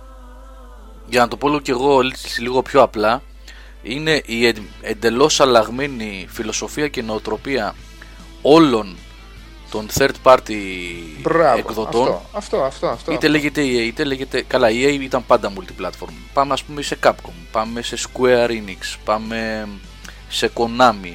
Ε, Capcom, Konami, μεγάλες ιαπωνικές εταιρείες. Πάμε μεγάλους Δεν α, παίζουν publishers πια, τύπου, ναι. α, ναι, Valve, ξέρω εγώ, εφόσον βγάλει σε κονσόλες κάποιο παιχνίδι. Δεν παίζει αυτό το πράγμα. Αυτή πλέον βλέπετε, βγαίνει Metal Gear καινούριο, βγαίνει και σε One. Το συζητάμε πλέον. Ναι. Δεν συζητιέται Γιατί, πλέον. όχι για- γιατί θέλετε να το ψάξουμε πολύ, να πούμε ότι η Sony σταμάτησε να χρηματοδοτήσει σε μεγάλο βαθμό αυτές τις εταιρείες που κάποτε ε, τις, ε, τις στήριξαν και, την, ε, και τη στήριξε και αυτή με τη σειρά της. Αυτός ο κύκλος της αγοράς, ξέρετε έτσι. Αυξάνω την εγκατεστημένη βάση μου, βγάζεις παιχνίδι για μένα, βγαίνουν πολλά λεφτά, βγάζεις και εσύ κέρδος και πάει λέγοντας. Οι εποχές έχουν αλλάξει σε αυτό το επίπεδο με τους τρίτους εκδότες. Γι' αυτό ακριβώς δεν βλέπετε πολλά exclusives πλέον ε, σε μία πλατφόρμα έτσι και βλέπετε exclusives για ψάξτε τα λιγάκι τα τελευταία 4, 5, 6 χρόνια τα exclusives από third party δηλαδή α- αν σκεφτείτε το πατατράκ που έγινε στην αγορά το BAM να το πω έτσι με την ανακοίνωση ότι το καινούριο Tomb Raider θα είναι exclusive σε ε, ε, κονσόλες Xbox Ναι, έχει ξεμάθει και ο κόσμος. έχει ξεμάθει. πράγματα. Αυτό, αυτό πριν από 8-9 χρόνια δεν θα ήταν τόσο έντονος ο αντίκτυπος αυτή μιας τέτοιας ανακοίνωσης. Ναι, θα θεωρούταν ψηλό κλασικό ρε παιδί μου. Ψηλό, Φυσιολογικό, ναι. ναι. ψηλοφυσιολογικό, ναι. Έχουν αλλάξει και τα κόστη παραγωγής ε, και πλέον είναι και οικονομικά σύμφωνο για κάποιον να το κάνει αυτό, έτσι. Λοιπόν, και το ζητούμενο, επαναλαμβάνω, παιδιά, για να μην ε, αναλωνόμαστε τουλάχιστον κατά την ταπεινή μου άποψη σε ατρέμονες συζητήσεις για το ποιος θα είναι νικητής, το ζητούμενο είναι να φύγει από το παράξενο μονοπάτι της λάσπες που έχει κολλήσει η βιομηχανία τον τελευταίο 1-1,5-2 χρόνια ε, να βρει λίγο το δρόμο της, τα έχει λίγο χαμένα ε, και να δούμε πολλά νέα και Αυτά είναι καλά τα προ- παιχνίδια. Αυτά, αυτός είναι ο προβληματισμός. Αυτό, Αυτό, είναι το αυτό. πρόβλημα, παιδιά. Τώρα στο- το αν θα νικήσει η στο Sony ή αν θα νικήσει η Microsoft, αν είναι υγιείς και οι τρεις και έχουμε πολλά παιχνίδια και από τους τρεις, εμείς θα είμαστε κερδισμένοι. Και δεν είναι διπλωματικό αυτό που σας λέω, είναι πραγματικότητα. Είναι πραγματικότητα να έχεις καλά παιχνίδια και στο PS4 και στο One και στο Wii U. Δεν είναι μια διπλωματική απάντηση του τύπου όλοι καλοί είναι. Από εκεί και πέρα ο καθένας θα κάνει τις επιλογές του και προφανώς και όλοι δεν μπορούν να αγοράσουν και τις τρεις κονσόλες. Ειδικά στις εποχές που ζούμε. Δεν, δεν είμαστε από άλλο πλανήτη. Έτσι, το ότι είναι η δουλειά μας εμάς αυτή και έχουμε τη δυνατότητα να έχουμε και δύο και τρεις κονσόλες δεν σημαίνει ότι ζούμε αλλού, σε γυάλινη φούσκα. Ε, όχι βέβαια. Έτσι. Αλλά Όχι, βέβαια. το να υπάρχει μια υγιής αγορά και να βγαίνουν καλά και πολλά παιχνίδια για όλα τα. και το, για το PC βεβαίως εννοείται, που είναι σταθερή αξία εδώ και μια πενταετία. Καλά, εδώ και δεκαετίες, αλλά ειδικά την τελευταία πενταετία έχει ανέβει πάρα πολύ. Ε, Ποιος είναι κερδισμένος, εκτός από τις εταιρείες που βγάζουν Ναι. λεφτά. Εμείς είμαστε κερδισμένοι. Λοιπόν, να κάνω την παρενθεσούλα μου, με επιτρέπετε, για τον κινηματογράφο. Πες, για πες. Ναι, γιατί την προηγούμενη, στην προηγούμενη εκπομπή είχα μιλήσει, όχι στην εκπομπή, το είχα πει στο φόρουμ το είχα γράψει, στο φόρουμ, άκυρο παιδιά, για την τεράστια απογοήτευση από το Amazing Spider-Man 2. Να σου πω για υπερηρωές θα Α, πεις. Καλά. Κάτσε, ένα λεπτό δώσε μου. Ρε. Για υπερηρωές, για Έλα ρε Marvel και κουμπάρε. για τέτοια. Για Marvel, ναι, ναι. Κλείστο Να με πάω για κα- Να πάω για κατούριμα, γι' αυτό λέω. Πήγαινε δύο λεπτά, πήγαινε, πήγαινε. Δύο λεπτά, όχι Ρε παραπάνω. εσύ, κάτσε, περίμενε. Ή κουδουνίζουν Όχι, τα θα το αυτιά. ανα- Μήπως το έχεις ξαναπεί και σε webcast; Όχι, όχι. Δεν θα μιλήσω για το Amazing Spider-Man, όχι, όχι. Αποκλείται να το είχα πει γιατί χτες το είδα. Κάνα X-Men είδες; Το X-Men είδα, ναι, ναι. Άρε φίλε. ναι. Το X-Men μια χαρά ήταν. Ούτε Λοιπόν, κάτσε να με σώζει. Ναι, ευτυχώς λοιπόν. δεν θα το δεν θα μακρηγορήσω, στο υπόσχομαι. Και Λοιπόν. ελεύθερα μακριγώς. με Πριν, τα- πριν πεις οτιδήποτε, Ναι. να ρωτήσω κάτι. Ναι. Να ρωτήσω. Το ευκόλως εννοούμενο είναι ότι ξεκίνησες να δεις μια ταινία X-Men θεωρώντας ότι μπορείς να δεις κάτι, κάτι ελαφρώς ανώτερο από γελίο; Γιατί το αποπέμπεις το. Όχι, όχι, όχι, όχι. Κάτσε. όχι, πρόσεξε. Κάτσε ρε φίλε, περίμενε. Γιατί Ε, όταν πώς; ξεκινάς ένα ράντινγκ για μια ταινία, υποθε- υποτίθεται ότι ξεκίνησες να τη βλέπεις με κάποιες προσδοκίες. Δηλαδή, πέρα από την πρώτη ταινία, υποθέτω απλά ήταν ένα, ένα ικανοποιητικό fan service. Αν και τα απεχθάνω με σφόδρα όλα αυτά, τα, αυ- όλη αυτή τη θεματολογία. Οι υπόλοιπες έχεις απέτηση για κάτι ανώτερο από αστείο; Ε, από τα X-Men και από τον Brian Singer, ναι. Ποιος είναι ο Brian Singer; Λοιπόν, θα, Ποιος είναι ο Brian Singer. Λοιπόν, συνήθις άκου να δεις. ύποπτη. τα, πρώτα, τα πρώτα δύο X-Men, τα πρώτα δύο X-Men, ε, μάλλον τα πάρουμε από την αρχή. Όλες αυτές τις ταινίες κατά 99% είναι fan service. OK, αυτό το θεωρούμε δεδομένο. Πάμε παρακάτω. Το θέμα είναι πόσο αυτό το fan service σερβίρεται λοιπόν ωραία ή όχι από τους συντελεστές. Τα πρώτα δύο X-Men ως fan service ήταν πάρα πολύ καλά. Το τρίτο είχε πέσει σε πάρα πολλές δυσκολίες. Ο σκηνοθέτης σηκώθηκε και έφυγε να πάει να κάνει το καταπληκτικό Superman Returns. Ε, μπήκε σκηνοθέτης άλλος στα μισά, άσχετος, τα έκανε σαλάτα. Το franchise καταστράφηκε. Λοιπόν, βγαίνει πρόπερση το X-Men First Class, αναβιώνει η σειρά και ξαφνικά μαθαίνουμε για το Days of Future Past. Λοιπόν, είχα προσδοκίες γιατί επέστρεψε ο σκηνοθέτης που κάνει τις δύο πρώτες που το έχει το θέμα και ξέρει τα κόμιξ και τα λοιπά και πρέπει να πω ότι έμεινα πολύ ευχαριστημένος από το Days of Future Past και πραγματικά σαν reboot ε, αν συνεχίσουν ε, οι ίδιοι συντελεστές, δεν μιλάω για ηθοποιούς μόνο από πίσω κυρίως, Singer και LP και παραγωγή ε, σε αυτό το επίπεδο θα δούμε ωραία X-Men έμεινα πολύ ευχαριστημένος Και στο μεταξύ η Ναι. Αμερική θα βγάζει σειράρες και το σινεμά θα συνεχίζει Άκου να είναι τώρα εδώ και έρχομαι τώρα για να κολλήσω. Δεν είναι πολύ μικρή παρένθεση, θα τραβήξει λίγο παραπάνω. Χτες το βράδυ, χτες το βράδυ, αφού είδα το X-Men λοιπόν, έμεινε ευχαριστημένος. Ευτυχώς που ε, την είδα στο καπάκι μετά από το Amazing Spider-Man 2 που ήταν εμετός. Αλλά το Amazing Spider-Man το 2. Εμετό, εμετό, εμετό. Εγώ λυπάμαι πάρα πολύ που πήγα τη γυναίκα μου να το δούμε μαζί. ναι, εμετό. λοιπόν, χτε το βράδυ στο κανάλι της Βουλής, το οποίο θα το ξαναπώ, το έχω πει και άλλη φορά. Παίζει κάποια πολύ ωραία ενδιαφέροντα ντοκιμαντέρ. Βλέπω ένα γαλλικό ντοκιμαντέρ πολύ προχώ για το Hollywood Σάβα και Γιάννη και Νικόλα. Πήγε μια δημοσιογράφος από τη Γαλλία ε, και έκανε μια έρευνα και μια μελέτη για την πορεία του Hollywood και της τηλεόρασης από το 2011, 12 και μετά. Το που βαδίζει το Hollywood, πώς επενδύει σε blockbusters, πώς έχει θάψει όλες τις ανεξάρτητες παραγωγές και πώς κινδυνεύει από την τηλεόραση της Δηλαδή Αμερικής. δεν υπάρχει τίποτα που να θυμίζει καν ανεξάρτητη παραγωγή στο Hollywood, Ακριβώς. ξέρεις. Ακούστε τώρα, να, ακούστε, να χρηματοδοτήσει έναν Άντερσον έτσι, ξέρεις, έτσι για το ξεκάρφωμα. ρε προσέξτε, παιδί μου. προσέξτε τώρα, προσέξτε. Το Πάλι καλά ξεκάρφωμα. που τα έχεις, Ατάκες λεφτά. που υπόθηκαν πήγανε, πήγανε στα ενδότερα της βιομηχανίας. Δεν μιλάμε τώρα να πάνε σε έναν studio executive κλπ. της Fox, της Universal. Πήγανε στους, στα, στα πρακτορία των ηθοποιών που τους κλείνανε τις κάμερες όταν δεν θέλαν να ε, βγει στον αέρα τι θέλαν να πούν. Λοιπόν, και λέει ότι τα μεγάλα στούντιος προτιμούν, ακούστε τώρα ε, παράδοξα πράγματα, τρελά.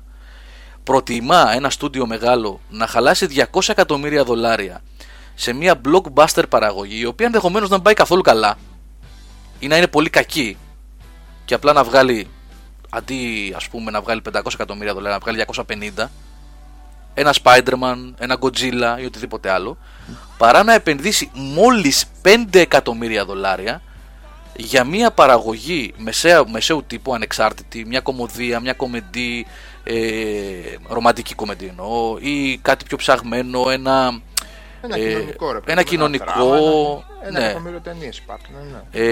ε, το οποίο θεωρείται μέση κατηγορία, μπορεί να φέρει ξέρω εγώ 10-15 εκατομμύρια δολάρια έσοδα, 30-40, δεν τους ενδιαφέρει καθόλου. Το απογοητευτικό είναι, ε, όχι δεν μιλάω για τον Godzilla τον καινούριο Άγγελε, γενικώς ένα παράδειγμα έδωσα έτσι, δεν, δεν, δεν το έχω δει καν, δεν Εγώ ξέρω. από, τότε, από τότε που πήγα στρατό δεν μπορώ να προφέρω τη λέξη Godzilla. Ναι.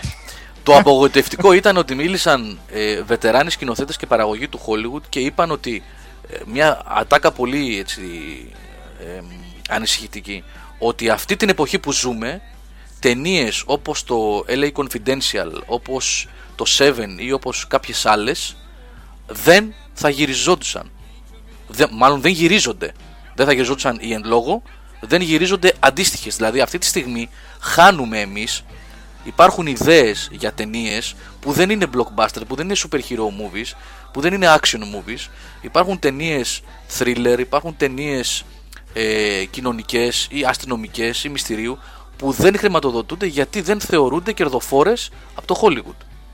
Γι' αυτό λοιπόν και όλοι οι ηθοποιοί, όπως είχαμε πει στην εκπομπή την αφιερωμένη στην τηλεόραση και τον κινηματογράφο, έχουν κάνει, οι σοβαροί ηθοποιοί τουλάχιστον, ή πολλοί από τους σοβαρούς ηθοποιούς, ε, έχουν κάνει στροφή ε, προς την τηλεόραση. Και μάλιστα είχε ένα ωραίο γραφικό, μιλώντας για την τηλεόραση της Αμερικής των τελευταίων 4-5 χρόνων, ε, δείχνοντας ε, μια τηλεόραση να έχει ένα πυροβόλο και να βομβαρδίζει προς την πινακίδα του Hollywood και να την καταστρέφει. Και μετά αναπτύχθηκε λίγο περαιτέρω εκεί πέρα. Καλά, είναι, εκεί είναι τελείως σαφές ξεκάθαρο πλέον το πράγμα. Δεν χρειάζεται, πιστεύω, να είσαι κανένας ειδικός για να τα δεις αυτά τα πράγματα. και εγώ που Αν δεν θες να παρακολουθώ δεις μια σινεμά. απλά popcorn ταινία έτσι, θα δεις κινηματογράφο. Αν θες να, Να σου πω, Αν ρε θες να φίλε, δεις αυτό- κάτι ποιοτικό, θα Αυτό με δεις... το popcorn, με τις popcorn ταινίες, να σου πω, εγώ δεν το έχω καταλάβει. Με τόσο popcorn που πρέπει να φας για να δεις αυτό τον κινηματογράφο, δεν θα θέλει να φας τίποτα άλλο στη ζωή σου. Θα έχεις θα έχεις μπαφιάσει με popcorn να πούμε. Ναι, αλλά εξαρτάται ο popcorn είναι βραστό, κινηματογράφος γιατί ψητό, ποιότητα σου του popcorn. φλιστό, κα, κάρβου, στα κάρβουνα. Βουτύρου με ζάχαρη, καφέ. βουτύρου, Ναι. Με μαλλί της γριλιάς, με Transformers καφέ, με 4 μακριά. Hitman. Transformers. Transformers 4 ούτε καν με popcorn γιατί θα τα βγάλεις μετά όλα.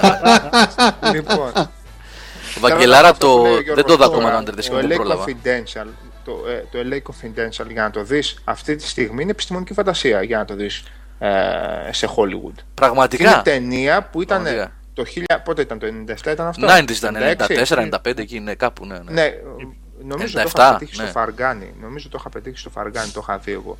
Λοιπόν, στη Θεσσαλονίκη. Νομίζω εκεί παίζονταν. Ή 96-97 πρέπει να είναι αυτό. 97, 97. Μπράβο, λοιπόν. Αντί να το δεις λοιπόν στο σινεμά, βάζεις ένα ωραίο Boardwalk Empire και το βλέπεις. Καταλαβες. Γιατί όλη η ιδέα και όλη η έμπνευση για αυτού του είδους τα πράγματα έχει περάσει στις σειρές. Γι' αυτό και εγώ έχω να δω σινεμά. Ναι, πρόσεξε. Ε, αυτό το συγκεκριμένο ντοκιμαντέρ είναι του 12. Προσέξτε. Δηλαδή, ε, σχεδόν δύο χρόνια πίσω. είναι πράγματα τα οποία κάποιοι, έτσι, όπως και πάρα πολλοί, και οι δημοσιογράφοι συγκεκριμένοι τα είχε δει και πολλοί άλλοι άνθρωποι που παρακολουθούν κινηματογράφο τηλεόραση τα είχαν δει και τα είχαν, δει να, τα είχαν προβλέψει να- ότι θα έρθουν. Ε, προκύπτει το ότι δεν είναι απλά η τηλεόραση που ανέβηκε, αλλά οι επιλογές των μεγάλων στούντιο του Hollywood οδήγησαν τους παραγωγούς και τους ηθοποιούς Ναι. προς την τηλεόραση. Ναι. Ε, από εκεί και πέρα μια φορά, ρε Γιώργο, υποθέτω ότι σινεμά καλό και ωραίο και ψαγμένο και δουλεμένο και το ένα και το άλλο θα υπάρχει, μια και έχουν ευκολύνει λίγο και τα μέσα πλέον. Απλά θέλει λίγο παραπάνω ψάξιμο και από εμάς, ρε αδερφέ. Καλά, Έτσι δεν είναι. ταινίες Ναι, ναι, ναι. δεν λείπουν. ή από Ναι, σαφώς, Βαρδία, σαφώς. από Ευρώπη, από Σαφώς. τέτοια, εντάξει. Καλά Τώρα ταινίες που δεν είπες λείπουν. από Ευρώπη, εγώ είδα προχθές. Πώς μου ήρθε. Τρώω κι εγώ κάτι φλάσχες, ρε φίλε. Λοιπόν, είδα το Miss Violence, το, αυτό που Α, βραβεύτηκε ναι, και στη Βενετία και χωρίς να το ξέρω, ε, το σενάριο το συνυπογράφει φίλος. Όχι κολλητός, φίλος όμως. Φίλος φίλου, έχουμε γνωριστεί, έχουμε φάει μαζί, έχουμε πιει καφέδες. Λοιπόν, αλλά το βρήκα, δεν ξέρω, το είδα κανείς. Όχι, Έτσι να όχι. το δει. Όχι, πολύ, όχι. απο, α, πολύ απογοητευτικό κατά τη γνώμη μου. Μισό αντιγραφή του κοινόδοντα και μισό Α, καλά. σκέτη βαρετήλα. Ελληνικό είναι, Γιώργο, αυτό; Ελληνικό είναι. Ναι. οποίο Ναι, το ναι. κοιτώντας ήταν αντιγραφή από αλλού πάλι, έτσι. Αυτό δεν το ξέρω. Ναι, ναι. Από, Ισχύει αυτό; από Μεξικάνη και από... Δεν, δεν, όχι, δεν Ε, εσύ το δεν Miss θυμάμαι. Violence το δες; Ποιο; Miss Violence το όχι, δες; δεν το έχω Α. δει. Οκ, πολύ βαρετό, τέλος πάντων. Ε, ε, ναι. Αυτό. Α, όπως Βαγγελάρα, λέει και ο- στην καλύτερη ο δουλειά Βαγγελάρας, κάνεις. Στην καλύτερη δουλειά Κάρπεντερ, ας κάνεις. πούμε, για να δεις αυτή τη στιγμή. Καλά, και ο Κάρπεντερ ο Θεός, αυτό που έβγαλε τελευταίο, τελευταίο, πώς το λέγανε Νικό, πριν από Ε, τρία ε. χρόνια που το είχε βγάλει. Το Vampire κάτι λες. Όχι, με φυλακές, με γυναίκες. Thriller. Και- Που ξεκινούσε με γυναικές Α, The φυλακές. Ward. The Ward. Ναι, The World. Ε, εντάξει, απαράδεκτο ήταν. Ε. Ε, δεν ξέρω με αυτόν τον σκηνοθέτη τι έγινε. Μετά το. ε, Ναι, Βαγγελάρα, το αυτό, The, Ma- αυτό ε, εννοώ. The Path of Madness τα χάσε εντελώς. Δεν ξέρω τι συμβαίνει με αυτόν. Ναι, Ενώ αλλά είχε πριν κάνει έβγαλε αριστουργήματα, ρε καλπίλ. φίλε. Ναι, είχε έχει κάνει κάνει αριστουργήματα, απίστευτες ναι. ταινίες. Αυτό το The Thing δηλαδή, εντάξει, εγώ δεν το προσκυνάω. Μόνο Ε, το το think, σκηνάω. μωρέ, μόνο το think είναι. ρε. Ε, είναι η αγαπημένη μου από αυτόν γι' αυτό. Όλα, όλα, ένα και ένα. Ναι. Ένα και ένα. Τώρα μιλάμε για απόδραση από Νέα Υόρκη τώρα. Τι να Από- λέμε τώρα. Ε, εντάξει. έκανε την απόδοση από τη Νέα Υόρκη, μετά έκανε την υπόδοση από το LA. Καλά, Δεν και, έχει και, καμία σχέση. και βάρεσαν τα κλαρίνα να Ε, πούμε. Εντάξει. Είναι και οι εποχές ρε παιδιά, είναι οι εποχές. Εκείνες οι εποχές, δεν ξέρω, εξυπηρετούσαν περισσότερο το όραμα, δεν ξέρω. Πραγματικά, ο Κάρμπερντερ σε μια δεκαετία περίπου έκανε το ένα μετά το άλλο, στο καπάκι. Ε, μπαμ ναι. μπαμ, έτσι, από το Fog μέχρι, μέχρι το απόδραση από, το, από τη Νέα Υόρκη. The Other- Το They Live, sorry. τι άλλο. Αυτό που λέει Το τώρα They Live, ο, ναι. ο Τι 3502, ο Κώστας, ο, ο Κορεάτικος, εγώ που είμαι deep κατά deep άσχετος, deep όμως, έχω δει τρεις-τέσσερις ταινίες, ξέρω εγώ, τελευταίας πενταετίας, εξαετίας, οι οποίες σφ- σφυράνε ρε παιδί μου, είναι Δεν άψε καμία κόστα μια πουτάνα. Ξέρεις, ε, αχ τώρα εγώ παιδιά δεν μπορώ να θυμηθώ καθόλου ονόματα αυτή τη στιγμή. Έχω, έχω κουρκουτιάσει τελείως. Ό,τι πρέπει η ταινία θα δεις για την ώρα τώρα, Βαγγελάρας. Θα το Fog. Το Fog, α, ωραίο. Ό,τι πρέπει. ωραίο, ωραίο. Εντάξει, είναι τσίζι, είναι παλιό, είναι Υπάρχει και το Fog, άλλα. Υπάρχει και το The Mist. Μπορείς να δεις και το The Mist άμα θέλεις. Το οποίο είναι πολύ αξιοπρεπής μεταφορά της νουβέλας του King. Αν δεν το είδες. Α, τώρα. α, ποιο λες. Το The Mist είναι ίσως τα σκαθάρια. μέσα στις 4-5 κατάλαβα. καλύτερες ταινίες που έχω δει που είναι Μεταφορές. μεταφορές, ναι. Ε, τόσο Και- πολύ σας Ε, άρεσε. του, του, ε, του King εννοώ μεταφορές, του King. Ναι, για King. Τα λέμε. μέτρια που είχε φανεί αυτή. Το Κάτσε, Mist. περίμενε ρε φίλε. Πρώτη ποια είναι; Πρώτη στη λίστα. Πρώτη στη λίστα. Α, πρώτη στη λίστα. Πρώτη στη λίστα είναι το Μεταφορές του Misery, ρε King. καλυφά. Το Δεν χρειάζεται να το σκέφτεσαι. Περίμενε, περίμενε, θα σου πω. Πρώτη στη λίστα, χωρίς να είναι σωστά μεταφερμένη, για μένα είναι η Λάμψη. Καλά, η λάμψη Ε, Δεν- είναι δεν είναι- τελευταία στη λίστα και από το Λαγκαλίερ τελευταία είναι. Λοιπόν, είναι το Λοιπόν, μιλάμε για Misery μεταφορές. και το Dolores Καμιά. Claiborne ήταν πάρα πολύ ωραίο. Μπράβο, Misery. Το Dolores το Claiborne, το Claiborne είναι Claiborne. αριστούργημα. Ε, και το χειρό ήταν καλό. Το It ήταν Ποιο, επίσης. το... The Stand. Το τηλεοπτικό. Το τηλεοπτικό. Α, το Mini, ναι, εντάξει. Ναι. Ναι, μιλάμε για Το όχι μόνο ήταν κινηματογράφο. καλό. Το It ήταν ε, Επίσης συμπαθητικό. Ναι, ναι. συμπαθητικό. Κλείσε αυτό, δεν το είχα παρέψει. Και είχα διαβάσει και το Ε, Το, το, Pet Cemetery το πρώτο σου είχε το αρέσει. Α, πρώτο το ωραίο, Pet ωραίο Cemetery. αυτό. Το πρώτο Pet Ωραίο. Δεν ήταν Cemetery. καλό thriller το Pet Καλό Cemetery ήταν. πρώτο. Το 2 δεν βασίζεται σε βιβλίο, είναι έτσι, ε; Το 2 είναι φλου. Ναι, είναι φλού, δεν, βασίζεται, σε- δεν υπάρχει βιβλίο 2. Ε, Το Christine του Θεού Κάρπεντερ, ας πούμε. Το Κούζο, μπράβο ρε Saber σωστός. Το Christine είπα, παιδιά. Το, Ναι, όχι, ναι, ναι, για το ναι. Saber λέω. Το Christine, Ναι, καταπληκτικό. Το καταπληκτικό. Christine είναι εκπληκτική ταινία Ναι, πέρα από ναι, όλα τα άλλα. ναι, ναι. Το έχω δει. αυτό. Πλάκα, Christine- πολύ γέλιο βγάζουμε Πας με να δεις το το... Transformers, άλλος από εκεί τώρα. Πας και βλέπεις, αν έχεις τον εαυτό σου και δεν έχεις δει τον Christine, μωρέ. Saber's Edge στο Salem Slot είναι δύο εκδόσεις. Είναι μια τηλεοπτική δεκαετίας 70 Και οι δύο είναι καλές όμως. και μια τηλεοπτική 2000. Και οι δύο μια χαρά είναι βλέπονται. πολύ ωραία. Ναι, ναι, ναι. Και οι δύο. Αυστραλές. Στο μεταξύ, για το The Things που λέγαμε πριν συμπαθητικό είναι και το remake που είχε βγει. Όχι remake, το, το prequel που είχε βγει. Prequel, ναι. Προσέξτε για το The Thing, έτσι, για όσους δεν το ξέρουν. Το The Thing είναι ταινία της δεκαετίας sci-fi, ταινίας Monster του 1950. Δεκαετίας 50. Α, ναι, ναι, το παλιό Thing. παλιό. Είναι remake το Think του Carpenter, έτσι, αλλά είναι μια σχολή ολόκληρη. Έτσι. Ε, και τα εφέ όλα που έχει είναι κανονικά, δεν έχει υπολογιστεί δηλαδή και τα λοιπά. Όλα, Τα πέρατα και τι όλα. είναι, και και είναι τι- απίστευτη δουλειά. Απίστευτη Τι δουλειά. δουλειά, ρε. Δεν Ο συγκρίνεται Βαγγελάρας με- λέει για το με Lynch. Το καλύτερο Ναι. υπολογιστή πραγματικά το τι αποτέλεσμα έβγαλε. Είχε βγει και παιχνίδι νομίζω, λέει ο Σαπ. Σωστά νομίζω. Ναι, είχε βγει στο Ναι, ναι. Σωστά, σωστά. PC, Xbox, ε, PlayStation. Αξιοπρεπέστατο ήταν. Ναι, ναι, ναι. Ένα survival horror ωραιότατο ήταν. Ναι, ναι. ναι. Ε, για τον Lynch, τι να πούμε, Ρε Βαγγελάρα, δεν μπορούμε να μιλήσουμε για τον Να Λοιπόν, ρωτήσουμε πρώτα τον πρώτα, Lynch. ναι, Δεν μπορούμε να λύσουμε τον Lynch. Να ρωτήσουμε μπορεί. Πρώτα τον Lynch. τον Να ίδιο. το- Το- ρωτήσουμε. Τον ίδιο, ναι. Εγώ θα σας θυμίσω τα τηλεοπτικά σποτάκια του PlayStation 2. του Lynch, αυτό μόνο. με τις, με τις πάπιες και με αυτά, ναι. Ψάξτε στο YouTube να δείτε. Εντάξει, είναι αλλού. Ε, το Return του Salem Slot το 87 sequel της σειράς του 79. Αυτό δεν το ξέρω το Return του Salem Slot. Ξέρω του 79 την τηλεοπτική παραγωγή και του 2000 με τον Rob Lowe. Η οποία και αυτή ήταν πολύ ωραία, αξιοπρεπέστατη. Ναι. Λοιπόν, ναι, ε, έχει, έχει ωραία πράγματα να δούμε κοιτάζοντας πίσω. Τα καινούργια πίσω, δύσκολα όσο πιο πράγματα. πίσω τόσο καλύτερο. Σαν τη μουσική είναι, Και ντόπα. τώρα που λέμε για καινούργια, και τώρα που λέμε για καινούργια, βέβαια είναι σειρά, αλλά και επειδή λέγαμε για King, που το επιμελείται και ο ίδιος, είναι το Under the Dome, βέβαια, το οποίο είναι προσβλητικό, πιστεύω, προς, προς κάθε ανθρώπινη ύπαρξη, όσο χαμηλό αυτοσεβασμό και αν έχει. Οπότε δεν κάνει να το Α, δείτε, δεν το παιδιά. ξέρω, δεν το ξέρω. Όχι, καλύτερα, καλύτερα. καλύτερα. Λοιπόν, ε, πάμε σιγά σιγά προς το τέλος. Να, πριν ε, πούμε οτιδήποτε άλλο, να επενθυμίσω όσους μπήκαν τώρα ότι τρέχει διαγωνισμούλης με ένα Ultimate Evil Edition Diablo 3 για PS3. Retail είναι αυτό, προσέξτε, δεν είναι promo, είναι retail. Δηλώστε συμμετοχή, έχετε κάνα πεντάλεπτο ακόμα. Έτσι, όσοι προλαβαίνετε, όσοι θέλετε, όσοι ενδιαφέρεστε μάλλον.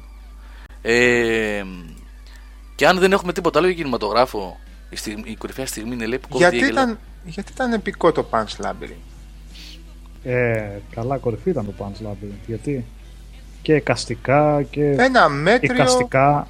Ένα υπερμέτριο κιόλας, όχι απλά μέτριο. Όχι. ένα μέτριο Δεν με συμφωνώ. ωραίο εικαστικό, ρε φίλε. Σιγά, ρε φίλε. Δεν συμφωνώ. Και ωραία Να πω ιστορία, λίγα είχε νοήματα. παρανοϊκή. Τι; Έλα, ρε τώρα. Συγγνώμη να πω λιγάκι κάτι εδώ πέρα. Ε, νομίζω είναι ο Κώστας που λέει. Ο Ανώνυμος 3502 Κώστας δεν είναι ο φίλος που λέει. Καλά, όχι ταινία τη δεκαετίας βέβαια. Που... ναι, εντάξει. Ε, καλά, ναι. Λοιπόν, λέει ο, αν είναι ο Κώστας, λέει προσωπικά είμαι κατά των τηλεοπτικών σειρών για τον ένα και μοναδικό λόγο δεν υπάρχει ένας δημιουργός. Συνεριακή δομή συνήθως χειραγωγείται, συγγνώμη, από το κοινό. Λοιπόν, πρόσεξε να δεις τι γίνεται, Κώστα, αν είσαι ο Κώστας και δεν κάνω λάθος. Ε, αυτό ισχύει για κάποιες σειρές που δεν έχουν κορμό. Συνήθως τις σειρές που έχουν κορμό, Ναι. Τον ε, χαρακτήρα της σειράς δεν τον δίνει ο σκηνοθέτης. Ο σκηνοθέτης είναι διεκπαιρεωτικός στο 100% σε κάθε επεισόδιο.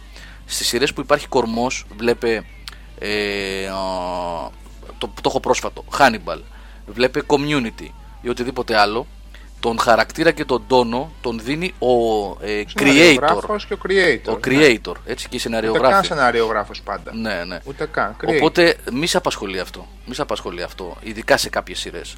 Και νομίζω αυτό που λες τώρα το ότι χειραγωγείται η εξέλιξη της σειράς, δηλαδή κατευθύνεται η εξέλιξη της σειράς των χαρακτήρων από το κοινό, νομίζω εκεί κάνει μπαμ.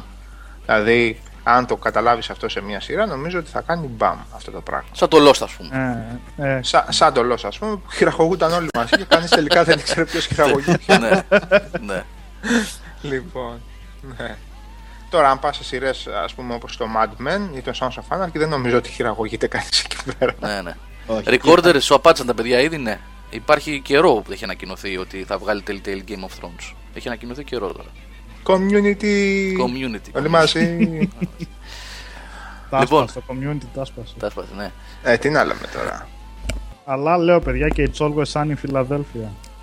Είπαμε, αυτό είναι Έλα. watch list. Οπωσδήποτε, οπωσδήποτε, Νικόλα. Οπωσδήποτε. Και ο Τάσος Ακόμα, GR3. ναι. ακόμα θυμάμαι τον Νικόλα να μου λέει Ξεκίνα, βλέπε το Breaking Bad, είναι πολύ καλή σειρά. Έχουν παίξει 7 επεισόδια. Α, έτσι είσαι, καλά. Ε, Τα είχε πάρει πρέφα ο μικρός. ο Ό,τι Τάσος- έχει να κάνει με χημίες και με μυστήρια τα παίρνει πρέφα. Fallout 4, για να πάμε και στα games. Έχουμε κανένα νέο, νέο παρακαλώ. Λέει ο Μανώλης Δεν νομίζω.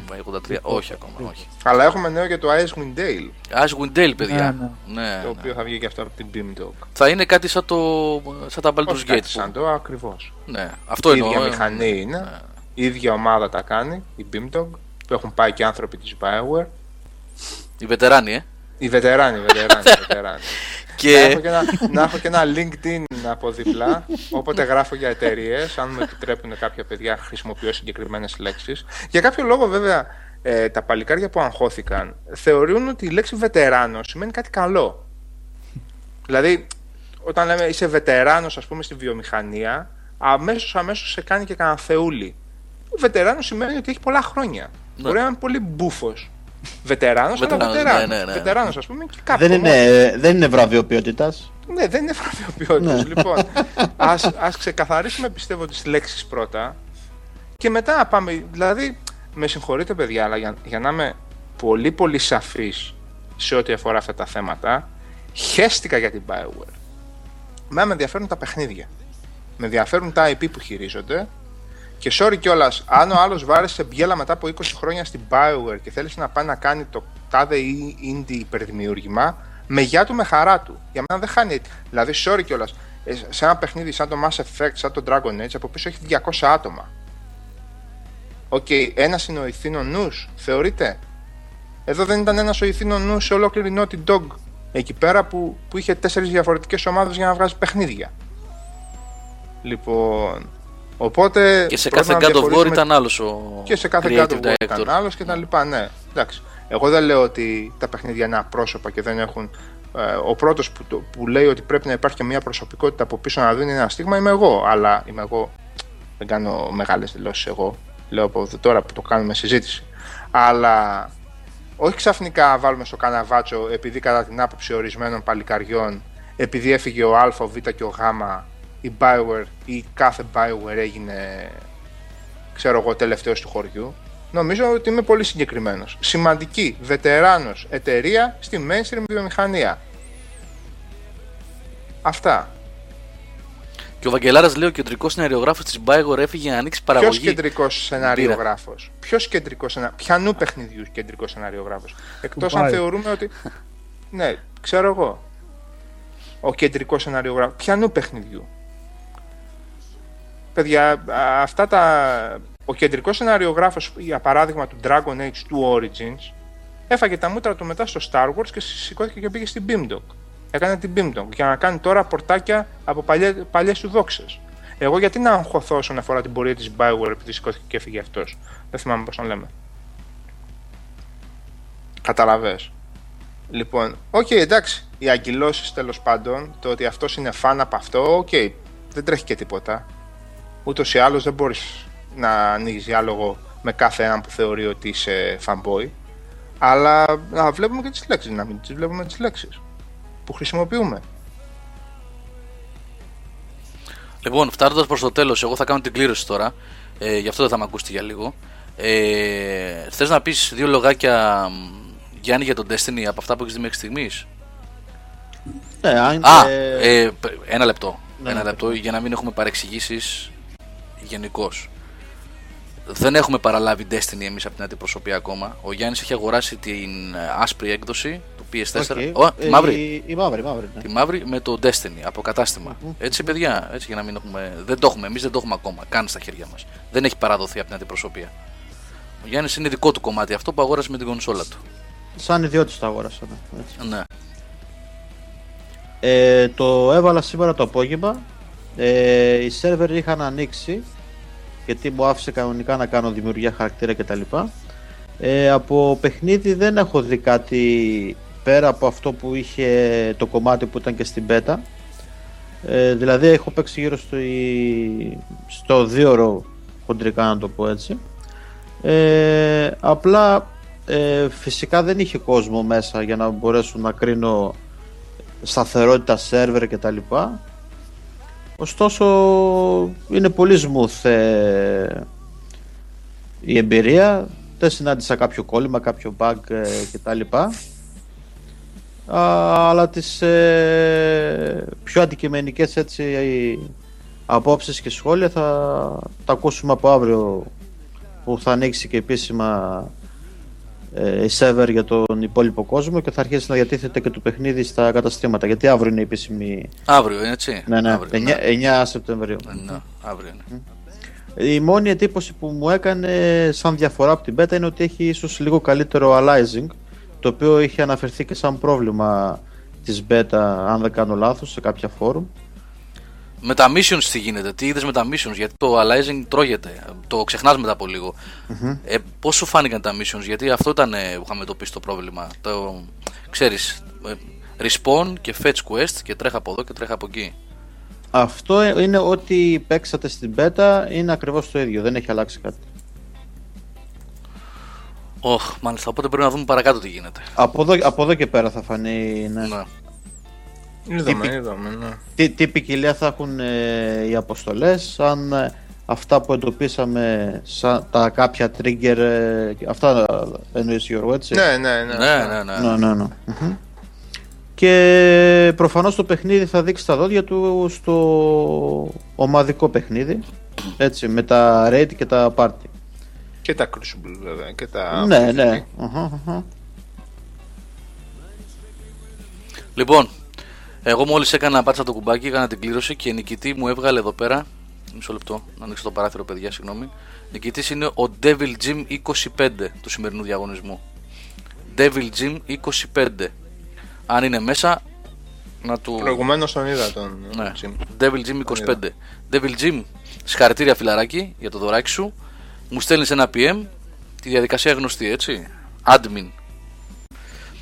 Λοιπόν, νάτος ο Devil Jim, εδώ είναι. Λοιπόν, μου στέλνεις ένα PM με όνομα επίθετο, ταυκάπα, διεύθυνση, κινητό τηλέφωνο. Να είσαι καλά, ρε, να είσαι καλά. Καλό, καλό παιχτό. Καλό παιχνίδο. Ναι. Λοιπόν, και Ε, Γιώργο, Τετάρτη θα Γιώργο- το στείλω. Μαζί, ε, συγγνώμη Γιάννη, να πω αυτό για να μην Ναι, ναι, ναι, OK, OK. ξεχαστώ. Ε, επαναλαμβάνω ότι μαζί με όσους έχουν επικοινωνήσει για τους προηγούμενους διαγωνισμούς, κάνα δύο παιδιά για το Anthology, το Elder Scrolls, ένα-δύο για το Diablo 4 και για το PS4, την έκδοση που κάναμε το μεγάλο διαγωνισμό, και τα δύο κομμάτια που δώσαμε ένα στο live stream και ένα το σημερινό. Θα φύγουν όλα την Τετάρτη μέχρι την Παρασκευή θα τα έχετε. Έλα ρε Τζόνι. Ε, επειδή τώρα πέρασε ε, κάποιο παιδί ρώτησε πάνω αν ε, κρατάει χαρακτήρες ή στατιστικά από την beta. Α, αυτή τη ζήτηση την είχαμε στο event. ναι, θα την πω είχαμε στο- όχι, όχι. Όχι, μου το είπανε. Ξεκινά- Ναι. Ξεκινάς από την αρχή. Ε, δηλαδή εγώ έβαλα μέσα το δισκάκι, κατέβασε ένα update γύρω στα 300 MB ε, πρέπει να ήταν. Ε, βέβαια περιμένεις να κάνει εγκατάσταση το παιχνίδι γύρω στα 15 GB και μετά ξεκινάς. Ε, τρως δηλαδή ένα δεκάλεπτο τεταρτάκι. Εκείνη η άσπρη μπάρα εννοείς κάνει Ε, 15 με το- λεπτά; Όχι, με το, ε, εδώ είναι το, Α, όταν το, ξεκινάς το το παιχνίδι. ξύμορο. Βάζεις μέσα το δισκάκι, φορτώνει η μπάρα ε, πολύ γρήγορα. Δηλαδή μπορεί να περνάει 100-200 MB. Α, Σου, σου κατεβάζει το update στο καπάκι γιατί δεν ξεκινάει καν το παιχνίδι χωρίς το update. Σε πετάει πίσω στη, στη κεντρική, στο κεντρικό μενού του PlayStation 4 και στη συνέχεια α, αφού γεμίσει η άσπρη μπάρα και ξεκινήσει το παιχνίδι ε, σου δείχνει ένα license agreement ότι συμφωνείς το κάνεις accept και στη συνέχεια σε πετάει σε ένα ε, μενού να το πω έτσι, το, όπου εναλλάσσονται εικόνες από το παιχνίδι και από κάτω σου λέει σε, πο- σε ποιο ποσοστό της εγκατάστασης είναι. Και στη, συνέ- και στη συνέχεια κάνεις τον χαρακτήρα από την αρχή. Άγγελε, επειδή λες να μας φάνε τα update, εγώ παιδιά από όταν ανοίγω το PlayStation 4 μου κάνει 2,5 GB update για το Killzone. Δεν ξέρω τι συμβαίνει. Άστο ένα βράδυ να το κατεβάσει. Ρε φίλε, Ή κάνε κάθε το άλλο. φορά Ε, 2,5 άμα- GB. Άμα το έχεις ε, τερματίσει το παιχνίδι, σβήσε το αρχείο της εγκατάστασης.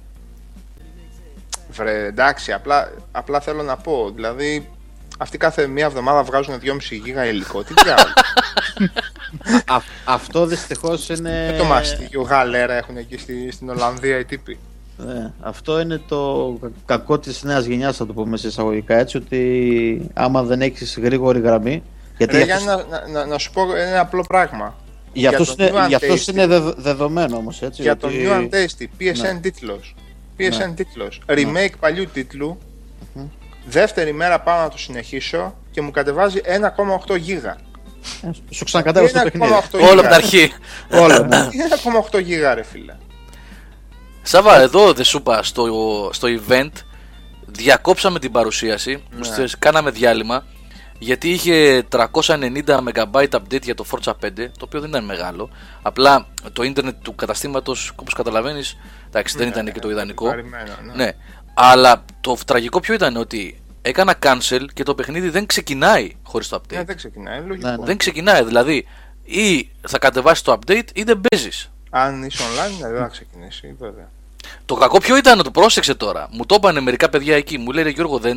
Από τα παιδιά, τους επισκέπτες εννοώ. Ναι, δεν το βάζεις Δεν δεν βγαίνεις offline. Το δοκιμάσανε από τη στιγμή που τσίμπησε το update. Α, δεν- καλά. Δεν ναι, ξεκινούσε. ναι. Δεν Ναι, Α, ξεκινούσε. καλά, ναι, μάλιστα. Α, καλά, ό,τι να είναι. Και όσοι είχαμε και 360 στην προηγούμενη γενιά και είχαμε καλομάθει στα 4 Τα και 4 5, MB, ναι, ναι. ναι. 4 MB. Με το που βγήκε το Dead Rising, πήραμε τη 12 στο κεφάλι, έτσι. Ο Σαπ λέει το Dead Rising λέει ρε εσείς, έχει Ναι. πάνω από 10 GB. Ναι, ναι, ναι, ναι, Ναι, ναι, ναι. ναι, ναι, ναι. Μάλιστα. Τώρα και τώρα που λέτε Dead Rising, ε, α, έχουμε ξεκινήσει τα live streams. Είπαμε την προηγούμενη εβδομάδα κάναμε το Diablo 3. Αυτή τη βδομάδα, εκτός συγκλονιστικού απρόπτου, ε, θα έχουμε ένα ακόμα live stream από τον Δημήτρη, το Δημητριάδη αυτή τη φορά. Γιατί θα αρχίσουν ε, τα περισσότερα παιδιά που θα έχουν χρόνο και όρεξη να κάνουν live stream στο Game Over. Θα σας κάνει ένα PC live stream την Τετάρτη το βράδυ με Dead Rising 3 και ό,τι άλλο Ω, προκύψει. ω. Ε, PC, έτσι, PC. Ωραία, την ωραία. έκδοση PC η οποία κυκλοφόρησε τώρα, την Παρασκευή. Ωραία. Είναι όλο καινούριο, ναι. Είναι όλο Φρέσκια, καινούριο. φρέσκια, ναι, ναι. Ναι, ναι. Λοιπόν, θα έχουμε δηλαδή κάθε εβδομάδα πλέον live streams. Τουλάχιστον ένα θα τα υπάρχει πάντα. Μπορεί και δύο και τρία αναλόγως με την επικαιρότητα. Δηλαδή, τι παιχνίδια θα έχουμε, τι θα μας έρχεται. Αυτή τη βδομάδα, ας πούμε, θα γίνει και δεύτερο. Αποκλείεται να μην σας κάνω live stream το Surgeon Simulator. Έτσι, δεν υπάρχει περίπτωση. Ένα μαραθώνιο. Ένα ναι, δεκάωρο. ένα δεκάωρο χειρουργείο. Χάλια το πρώτο στο PC, γιατί; Έχει Αγού. κάποια προβλήματα. Έχω διαβάσει ότι έχει κάποια προβλήματα. Γενικά είναι λίγο πρόχειρο στο port. Τα κλασικά της Capcom, ε, σαν αυτά δηλαδή που... δε- ε, Capcom λέει- ρε φίλε, ναι, ναι, Capcom, Pre- pre- είπαμε. press start ας πούμε. είπαμε, ναι, press start και δεν υπήρχε quit button ρε φίλε και έβγαινα με στο, μια tab στο, να πούμε. στο, στο Lost Planet. Στο το Devil θυμάμαι. May Cry, όταν το είχε Α, κάνει μέσω Ubisoft, τα είχε, θυμάσαι που είχε κάνει port το ο Nimusa, Ναι, εγώ, θυμά- εγώ θυμάμαι ότι... το Resident Evil και το Devil May Cry το 3 είχαν γίνει μαζί port. Ναι. Και δεν Εγώ είχαν quit ρε φίλε. θυμά- Ήθελε με αυτό- άλλο tab για αυτό. να βγεις. Ναι. Και Θυ- λέγες, θυμά- ε, ήμαρτον ρε μάγκες. Θυμάμαι ότι επειδή δεν είχα ακόμα 360, είχα, πάει, και είχα αγοράσει το Lost Planet για τον υπολογιστή που είχε βγει. Το κάνω εγκατάσταση, βλέπω ότι τρέχει και είχα μια δουλειά και έπρεπε να φύγω. Και έψ- έψαχνα μισή ώρα πως ε, κλείνει. Γιατί οι θεοί δεν βάλανε ένα exit του Windows. Όχι ρε φίλε, ναι, απαγορεύεται. ναι, Κλείνεις την κονσόλα. ρε παιδιά. ακριβώς. Ναι. Ε, Σαπ, αυτό που μου έστειλες, τι είναι το Drive Club; Από το Drive Club, ναι. Εντάξει, όμορφο φαίνεται. Ε, Κοντός ψαλμός Αλληλούια. Κοντά στους αλλούς, αλληλούια, ναι, εντάξει. Ε, εκτιμώ ότι τέλη Σεπτεμβρίου θα το έχουμε στα χέρια μας. Έδινα πολύ βάρος μια φορά στις παρουσιάσεις για φυσικά για καιρικές συνθήκες και όλα Ναι, αυτά. ναι, ναι, ναι. για ε, για επιπτώσεις βροχής, ε, λάσπη κάτω, αέρας και όλα αυτά. Εδώ πρόσεξε να πω κάτι τώρα, είναι πολύ σημαντικό αυτό που λες ρε Σάβα. Όταν είχα πάει εγώ, πότε ήταν το Μάρτιο, όχι το Μάιο ήταν, που είχα πάει Μάιο, Αγγλία. στην Αγγλία, στα στούντιο της Evolution για να το δω. Μας το είχαν κάνει πολύ αναλυτική παρουσίαση του παιχνιδιού, καιρικά φαινόμενα ζωντανά, δηλαδή που να εξελίσσονται κατά τη διάρκεια του αγώνα, τότε το παιχνίδι δεν είχε. Τα δούλευαν, τα δούλευαν πάρα πολύ όμως. Ναι, Είχαν ξεχωριστή ναι, ομάδα ναι, γιατί ναι, ναι. Ε, στην E3 επίσης δεν είχαν δείξει τίποτα, ενώ στην Gamescom τα έδειξαν. Δηλαδή είπαν να τα παιδιά. Και ακόμα δουλεύουμε. Για να δούμε, μακάρι να βγει καλό, γιατί ε, άλλο racer δικό της η Sony, Α, ξέρεις ότι... στο ε, άμεσο μέλλον δεν προβλέπεται. ε, ε, στο Drive Club σούταραν τον ε, τέτοιο, ε, τον επικεφαλής σε μια φάση. Μέσα στο καλοκαίρι; Ε, όχι, κατά την άνοιξη. Σοβαρά. Ναι, τον είχαν σουτάρει. Ίσως αυτός ήταν και ένας λόγος τελικά Και γιατί... υπήρχε, και, και υπήρχε και πολύ κουτσομπολιό για την υπόθεση, τέλος πάντων, Ναι, ναι. γενικώς. Ναι, το είχα ξεχάσει αυτό να σας το πω. Μάλιστα. κράτησα άλλα σημαντικά θέματα για το Drive Club. και ξέχασα αυτό για, το, για την Το θέμα, το θέμα είναι να μην δείχνει μόνο εντυπωσιακό, αλλά να είναι και ο- όταν το Ναι, παίζεις εντάξει, και να, εντάξει, και να είναι και ενδιαφέρον σαν ε, racing. Να, να έχει, να έχει, ναι, ναι, ναι. Ναι, ναι. Να έχει ποικιλία στα περιβάλλοντα, σε αυτά που είναι να κάνεις μέσα στο παιχνίδι. Είναι να βγει και το Project Cars, ε. Ναι, τώρα βγαίνει και βγαίνει και σε next gen, έτσι. Νοέμβριο νομίζω αυτό, ναι. Εκτός από Wii U. Και δεν το κράζουμε, Κώστα. Όχι, θα, βγει- θα βγει το 15 Γιώργο. Αυτό. Είδατε πάλι να τα μαζί τα με ίδια. το Watch Dogs. Μαζί με το Watch Το Dogs. οποίο προσέξτε εδώ πέρα, ένα, ακόμα ένα παράδοξο της βιομηχανίας.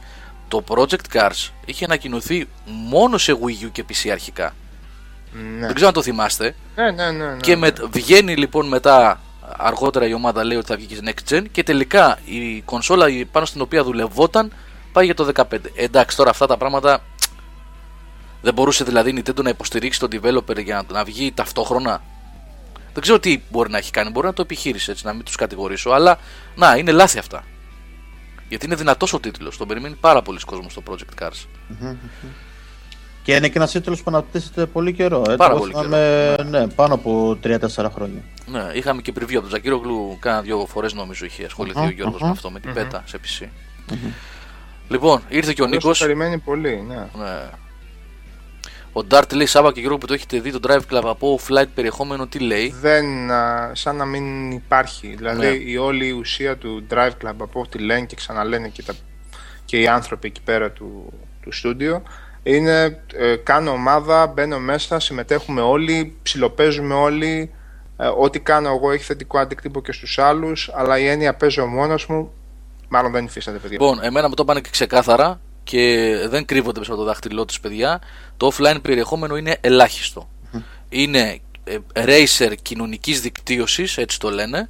Social racing. Ναι. social racing ε, που σημαίνει ότι είτε δεν είσαι online εκείνη την ώρα δεν παίζεις, έχεις την εφαρμογή σου Ναι. στο κινητό σου, βλέπεις τι έκανε. Α πούμε για παράδειγμα, έχουμε ένα. Έχουμε ναι, φτιάξει ναι, ένα ναι. κλαμπ. Ο Γιώργος νίκησε τον τάδε Ακριβώς. αγώνα, πήρες και εσύ δύο πόντους. Έτσι Εμείς πάει οι το τέσσερις πράγμα. τώρα που είμαστε εδώ έχουμε φτιάξει ένα κλαμπ, μια ομάδα. Και αγωνιζόμαστε εναντίον άλλων παιδιών, έτσι.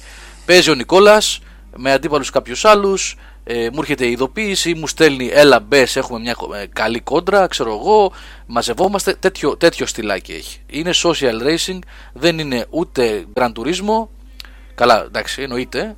Ε, ούτε Forza, ούτε τι να σας πω, ούτε arcade racer τύπου Need for Speed. Είναι κάτι άλλο. Κάτι σαν το The Crew. Πολύ σωστά λες. Απ. Σε αυτή τη λογική επάνω είναι. Δεν είναι open world, όχι, έχει πίστες σε όλο τον κόσμο. The circuits, δηλαδή διαδρομές, έτσι. Ε, και είπαμε, παιδιά, θα βγει σε δύο εκδόσεις, έτσι. Μία PSN κουτσουρεμένη, δωρεάν, και η πλήρης που θα έχει μέσα όλες τις πίστες, όλα τα αυτοκίνητα και πάει λέγοντας. Ρε Αμπίμπας, 24 Οκτωβρίου είναι το Bayonetta 2. Όχι, ξέρει τι λέει. Κάτι ξέρει αυτός. Γιατί ξέρεις, θα, τι για- ξέρεις; Γιατί θα έχουμε από μέρα σε μέρα κωδικό Bayonetta 2. Πώς; Αν όχι από μέρα σε μέρα, πολύ σύντομα. Πάρα πολύ σύντομα. Και το review θα είναι 24 Οκτωβρίου. Ε, υποθέτω ότι αν δεν είναι 24 θα είναι 20 κάπου εκεί. Θα είναι πολύ Έλα γρήγορα. ρε φιλός. Ναι, ναι. Τι είσαι Ε. insider είσαι; Ε, κάτι θα ξέρει. Insider είσαι. κάτι θα ξέρει. Μην κλείνεις ματιές. Έχει γίνει δηλαδή gold και. ότι έχει- είναι. Ναι, δεν Ότι ξέρω. είναι έτοιμο πρέπει να είναι Ε, έτοιμο. ναι, αλλά ναι, ναι, ναι, ναι. Όπως φέρα έτρεχε μιλάμε. Ναι. Οκ. Ε, περιμένουμε από μέρα σε μέρα, Ντάτσουν, να μπει μπας. Ρε από τον μέρα σε Τάσο, μέρα. Πού τα ξέρεις. Ο Σάβα θα το κάνει αυτό, να ξέρετε. Α, γουστάρω μπαγιονέτα, παιδιά. Το άλλο Έτσι. το είχα λιώσει. Να, να δείτε το gamer score μου. Έτσι, να μην νομίζετε ότι σας λέω παπάδες. Έχουμε το Ρουφιάνο εκεί πέρα το ίντερνετ. Τι να κάνουμε. Όλα Λοιπόν. τα λέει. Όλα τα μαρτυράει. Άντε να κλείσουμε. Εμφανίστηκε και ο Νίκος κάπου, ε. Ναι, τον είδα τον Νίκο, νωρίς μπήκες Νικόλα. Δεν πειράζει, την επόμενη Δευτέρα. Εμφανίστηκε και ο Νίκος. Λοιπόν, θα. Θα τα πούμε και με τον Νικόλα σε άλλη εκπομπή. Τον Νίκο, τον πλουμαριτέλη εννοώ. Τα καινούργια παιδιά που είναι. Λοιπόν, ε, κλείνουμε. Νικόλα, Γιάννη, Σάβα, έχουμε να προσθέσουμε κάτι άλλο ή να πάμε να δούμε κάνα Πολλά κάρπεντερ. ρε φίλε, αλλά μην πας να δεις κανένα έξιμεν εσύ τώρα βραδιάτικα και, και μου το λες και κατάμουτρα. Ε, μη έχοντας αγγίξει πάλι σαν σοφάναρκη Mad Men. Λοιπόν, Boardwalk ακούστε, Empire φαν, και φανμπόγια, φα- φανμπόγια των κόμιξ, δείτε μετά από τα credits ε, το, τη σκηνή του X-Men Days of Future Past γιατί έχει πολύ, πολύ ωραίο στρώνει χαλί για το επόμενο X-Men, τον Apocalypse. Θυμαστείτε. Αυτό λέω για τους geeks αυτό, ξέρουνε. Αλλά κάνα τρίχια σας σχεδόν. Ε, εντάξει, οκ.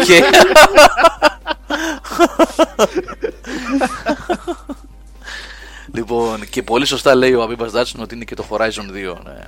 Πολύ δυνατό Ναι, και το αυτό. οποίο έδειχνε πάρα πολύ εντυπωσιακό, παιδιά. Πάρα πολύ Ναι. εντυπωσιακό. Δεν ξέρω ποιες είναι οι απόψεις σας, οι ειδικοί για το πρώτο το, For- το Horizon. Ωραίος τίτλος ήταν, πολύ ωραίος. Και εμένα Ναι. μου είχε αρέσει πάρα πολύ. Εσείς που τα ξέρετε γιατί εγώ δεν. Και βέβαια το, λέ- ε, το ξέρετε ότι για το 360 είναι άλλο παιχνίδι. Ναι. Και άλλη Από ομάδα. άλλο Και άλλη στούντιο, ομάδα. Ναι, ναι. από άλλο στούντιο, άλλη ομάδα τελείως. Τώρα δεν, δεν ξέρω τι γίνεται. Για μένα το ένα είχε βρει την κατάλληλη ισορροπία ανάμεσα στο arcade και στο, Ακριβώς, αυτό ήτανε. Ναι. έτσι, στο open world. Ναι, ναι, ναι. Ήταν πολύ fun to play. Δηλαδή μπορούσες να καθίσεις να παίζεις με τις ώρες. Να μην καταλάβεις πότε θα περάσει. Όσοι το παίζανε πάντως γιατί εγώ δεν, δεν το είχα κουμπίσει, έτρεχα δεξιά και αριστερά σε άλλα στο, εκεί στο πάρτι που ήταν ανοιχτά τα πάντα και μπορούσες να παίξεις ό,τι ήθελε. Όσοι παίζανε ήταν πολύ ευχαριστημένοι. Γιατί Ναι. μετά τις άλλες μέρες δεν, δεν μπορούσα να το δω. Και ποικιλία σε οχήματα είχε Σάβα και στα πράγματα που μπορούσες να κάνεις, στα events. ε, Γενικά πολύ καλό στημένο παιχνίδι. Πού μωρέ βγει τώρα η 5 Σιγά μην βγήκε, ψεύτη. Λοιπόν, ε, και μιας και λέμε τώρα για Destiny και για Drive Club, ε, να πούμε ότι σε κάποια παιχνίδια φέτος θα επιχειρήσουμε να κάνουμε έτσι πολύ διαφορετικά πράγματα σε ό,τι έχει να κάνει με τα reviews, έτσι εννοώ. Ναι, γιατί το απαιτούν μάλλον και τα Το παιχνίδια. απαιτούν και τα παιχνίδια, ναι, ναι. Ε, οπότε θέλουμε να κάνουμε έτσι μια διαφορετική προσέγγιση. Θα γίνει και στο Destiny και στο Drive Club. Ε, θέλουμε να πιστεύουμε, έτσι. Φτάνει να μας κάτσουν αυτά που θέλουμε να σκεφτούμε. Έτσι. Να κάνουμε special πραγματάκια, έτσι, με έτσι μια ποδιά διαφορετική ματιά. Λοιπόν, θα κλείσουμε. Κανόνι, μη στρίψει το τσιγάρο. Άστο. θα, θα, θα κλείσουμε. Λοιπόν, Πάνω στην ταμπακέρα. και θα κλείσουμε με. Πού είναι αυτό, κάτσε να το βρω, παιδιά. Αυτά που βρήκε ο Σάβα είναι καταπληκτικά. Ε, να το, ωραία, το βρήκα. Καλά, δεν τα προλογίζουν αυτά, ρε φίλε. Δεν πειράζει, πρέπει να τους Έτσι το προετοιμάσω. ρίχνουν, ναι. Μην φύγετε, ναι, μην φύγετε. Λοιπόν, ε, καλό βράδυ σε όλα τα παιδιά. Ευχαριστούμε για την παρέα. Ευχαριστώ Νικόλα Σάβα Γιάννη για την εκπομπή. Εμείς ευχαριστούμε. Εμείς ευχαριστούμε. Πω, πω, τι γιατί, καλό γιατί, για τη παιδί. φιλοξενία. Γιατί... Ω, ρε, ρε, αυτά είναι οι, οι εκπομπές οι δημοσιογραφικές. έτσι, έτσι. Λοιπόν, εμ, όπως έχουμε υποσχεθεί, το συζητούσαμε και στο event, στο after, στις μπύρες που πίναμε. Την εκπομπή για τη μουσική θα την κάνουμε, το ξέρω ότι το λέω συνέχεια, αλλά θα την κάνουμε. Γίνεται ένας πανικός αυτές τις μέρες, προσπαθούμε να βάλουμε μια σειρά, βλέπετε events. Ναι, γίνεται να πάνε Ναι, ναι. Τα παιδιά, ναι. Ε, αλλά θα γίνει και αυτή η εκπομπή και όπως έχουμε υποσχεθεί, μπήκαμε σε ρυθμούς και live streams και vidcast και εκπομπές Άκουρε, και όλα. α, ακούστε τώρα για να καταλάβετε λίγο. Έτσι, που λες τώρα εσύ ευχαριστούμε και δημοσιογραφική εκπομπή και πίπες. Λοιπόν, Ναι, εννοείται. Τι επιπες. έχουμε εδώ έτσι ένα πολύ συμπαθητικό παλιό ραδιόφωνο, Καστοριά FM. Χρόνια και ζαμάνια. Ε, Τρία-τέσσερα ραδιόφωνα έχει Καστοριά, αλλά πολλά χρόνια ρε παιδί μου, όχι προχθεσινά. Κλασικές βέβαια ανάπηρες διαφημίσεις, όλα αυτά μέσα έτσι. Που ακούς και... Δεν υπάρχει χειρότερο πράγμα από διαφήμιση στο ραδιόφωνο. Ε, από... Κοίταξε. Πρέπει να τις βρω κάπου στο YouTube. Δεν τις υπάρχει. διαφημίσεις Δεν από το υπάρχει. ράδιο Δεσκάτη. από το ράδιο Δεσκάτη. που να παίζει το κλαρίνο από πίσω και ο παραγωγός, ο ιδιοκτήτης του ράδιο Δεσκάτη να λέει Πολύ το κοπάδι 350 με ρηφείο. Πληροφορίες. Λοιπόν, και να παίζει το κλαρίνο από πίσω. Και το κλαρίνο το παραμορφωμένο με ενισχυτή, όχι κανένα παλιό κλασικό κλαρίνο. Λοιπόν, οπότε ρε παιδί μου κάνει αναμετάδοση μέχρι μια κάποια ώρα Real FM ξέρω εγώ, άλλα κάνουν ε, κόκκινο, άλλα διάφορα ραδιόφωνα και μετά τώρα που πιάνει χειμώνας, ε, 10 η ώρα ξέρω εγώ, έχουν δικές τους εκπομπές πρωί, το πρωί. Λοιπόν, άκουσες μια βανδύ στην αρχή. Μετά άκουσες δύο-τρεις διαφημίσεις.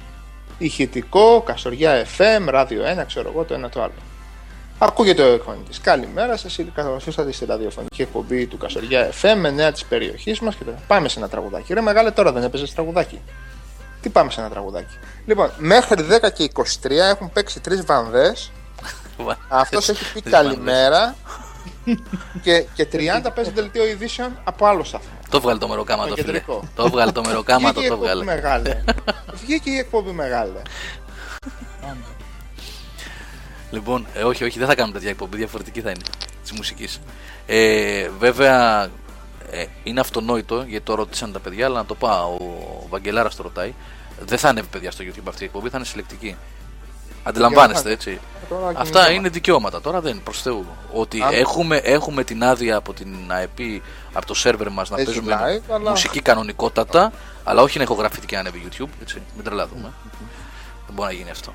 Εντάξει, μπορούμε εμείς να το κάνουμε ηχογράφηση και να τα ανεβάζουμε σε κανένα Μέγκα, σε κανένα.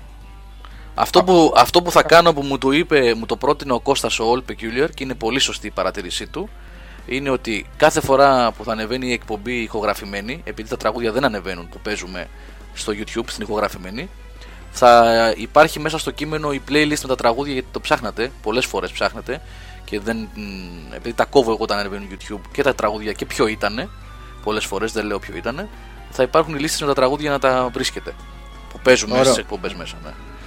Ε, αφού δεν θα τα ακούν, τι να ψάξουν να βρουν. Να τα ακούσουν μετά, ρε παιδί μου. Ε, Να λέμε ποια είναι. Μπορεί Α, για οκ. αυτούς που τα ακούσανε Δεν και το την ξέρω. ψάχνουν. Ναι, ναι. Ναι, Ή και οκ. αυτούς που δεν τα ακούσανε να τα ακούσουν. Ναι, Μια ναι, ευκαιρία ναι. για να ψάξουν Ευκαιρία, να τα ακούσουν. ευκαιρία. Γιατί εμείς παίζουμε μόνο καλή μουσική. Ποιο, ποιότητα. Με τα τρεις βαντέ τώρα. Α, Κάτσε να βάλω, έβαλε ο Κιάμος καινούριο, το δόθηκε με την εφημερίδα προχτές. Μισό Ωραία, λεπτό. φίλε, τώρα, σου βαρκώσουμε. Βάλε το αναστατώνομαι που είναι και επίκαιρο. Τι, Στα νησί. Στα νησί. Έτσι. Να σου Δεν πω, ρε τα- φίλε, διαφήμιση τζάμπο εννοείς; Ναι. Ναι, ναι, ναι. Άρα, μάγκα. Τα τζάμπο αυτές τις διαφημίσεις δηλαδή. Λοιπόν, καλό βράδυ σε όλα τα παιδιά. Ευχαριστούμε και για τη σημερινή παρέα και για τον πανικό της Παρασκευής στο event. Και έχουμε και άλλα μπροστά μας. Να είσαστε καλά και να, και να είμαστε καλά, υγεία να έχουμε. Έχουμε πολλά ακόμα να δούμε. Φιλιά, καληνύχτα. Καληνύχτα, Καλό βράδυ. καληνύχτα. Καλό Καλό βράδυ, βράδυ σε καλό όλους. βράδυ. Sadler, Yeah, what? is that it? Yes, it's over. How'd you like it? I don't know. I slept through the whole thing. Well, you didn't miss much.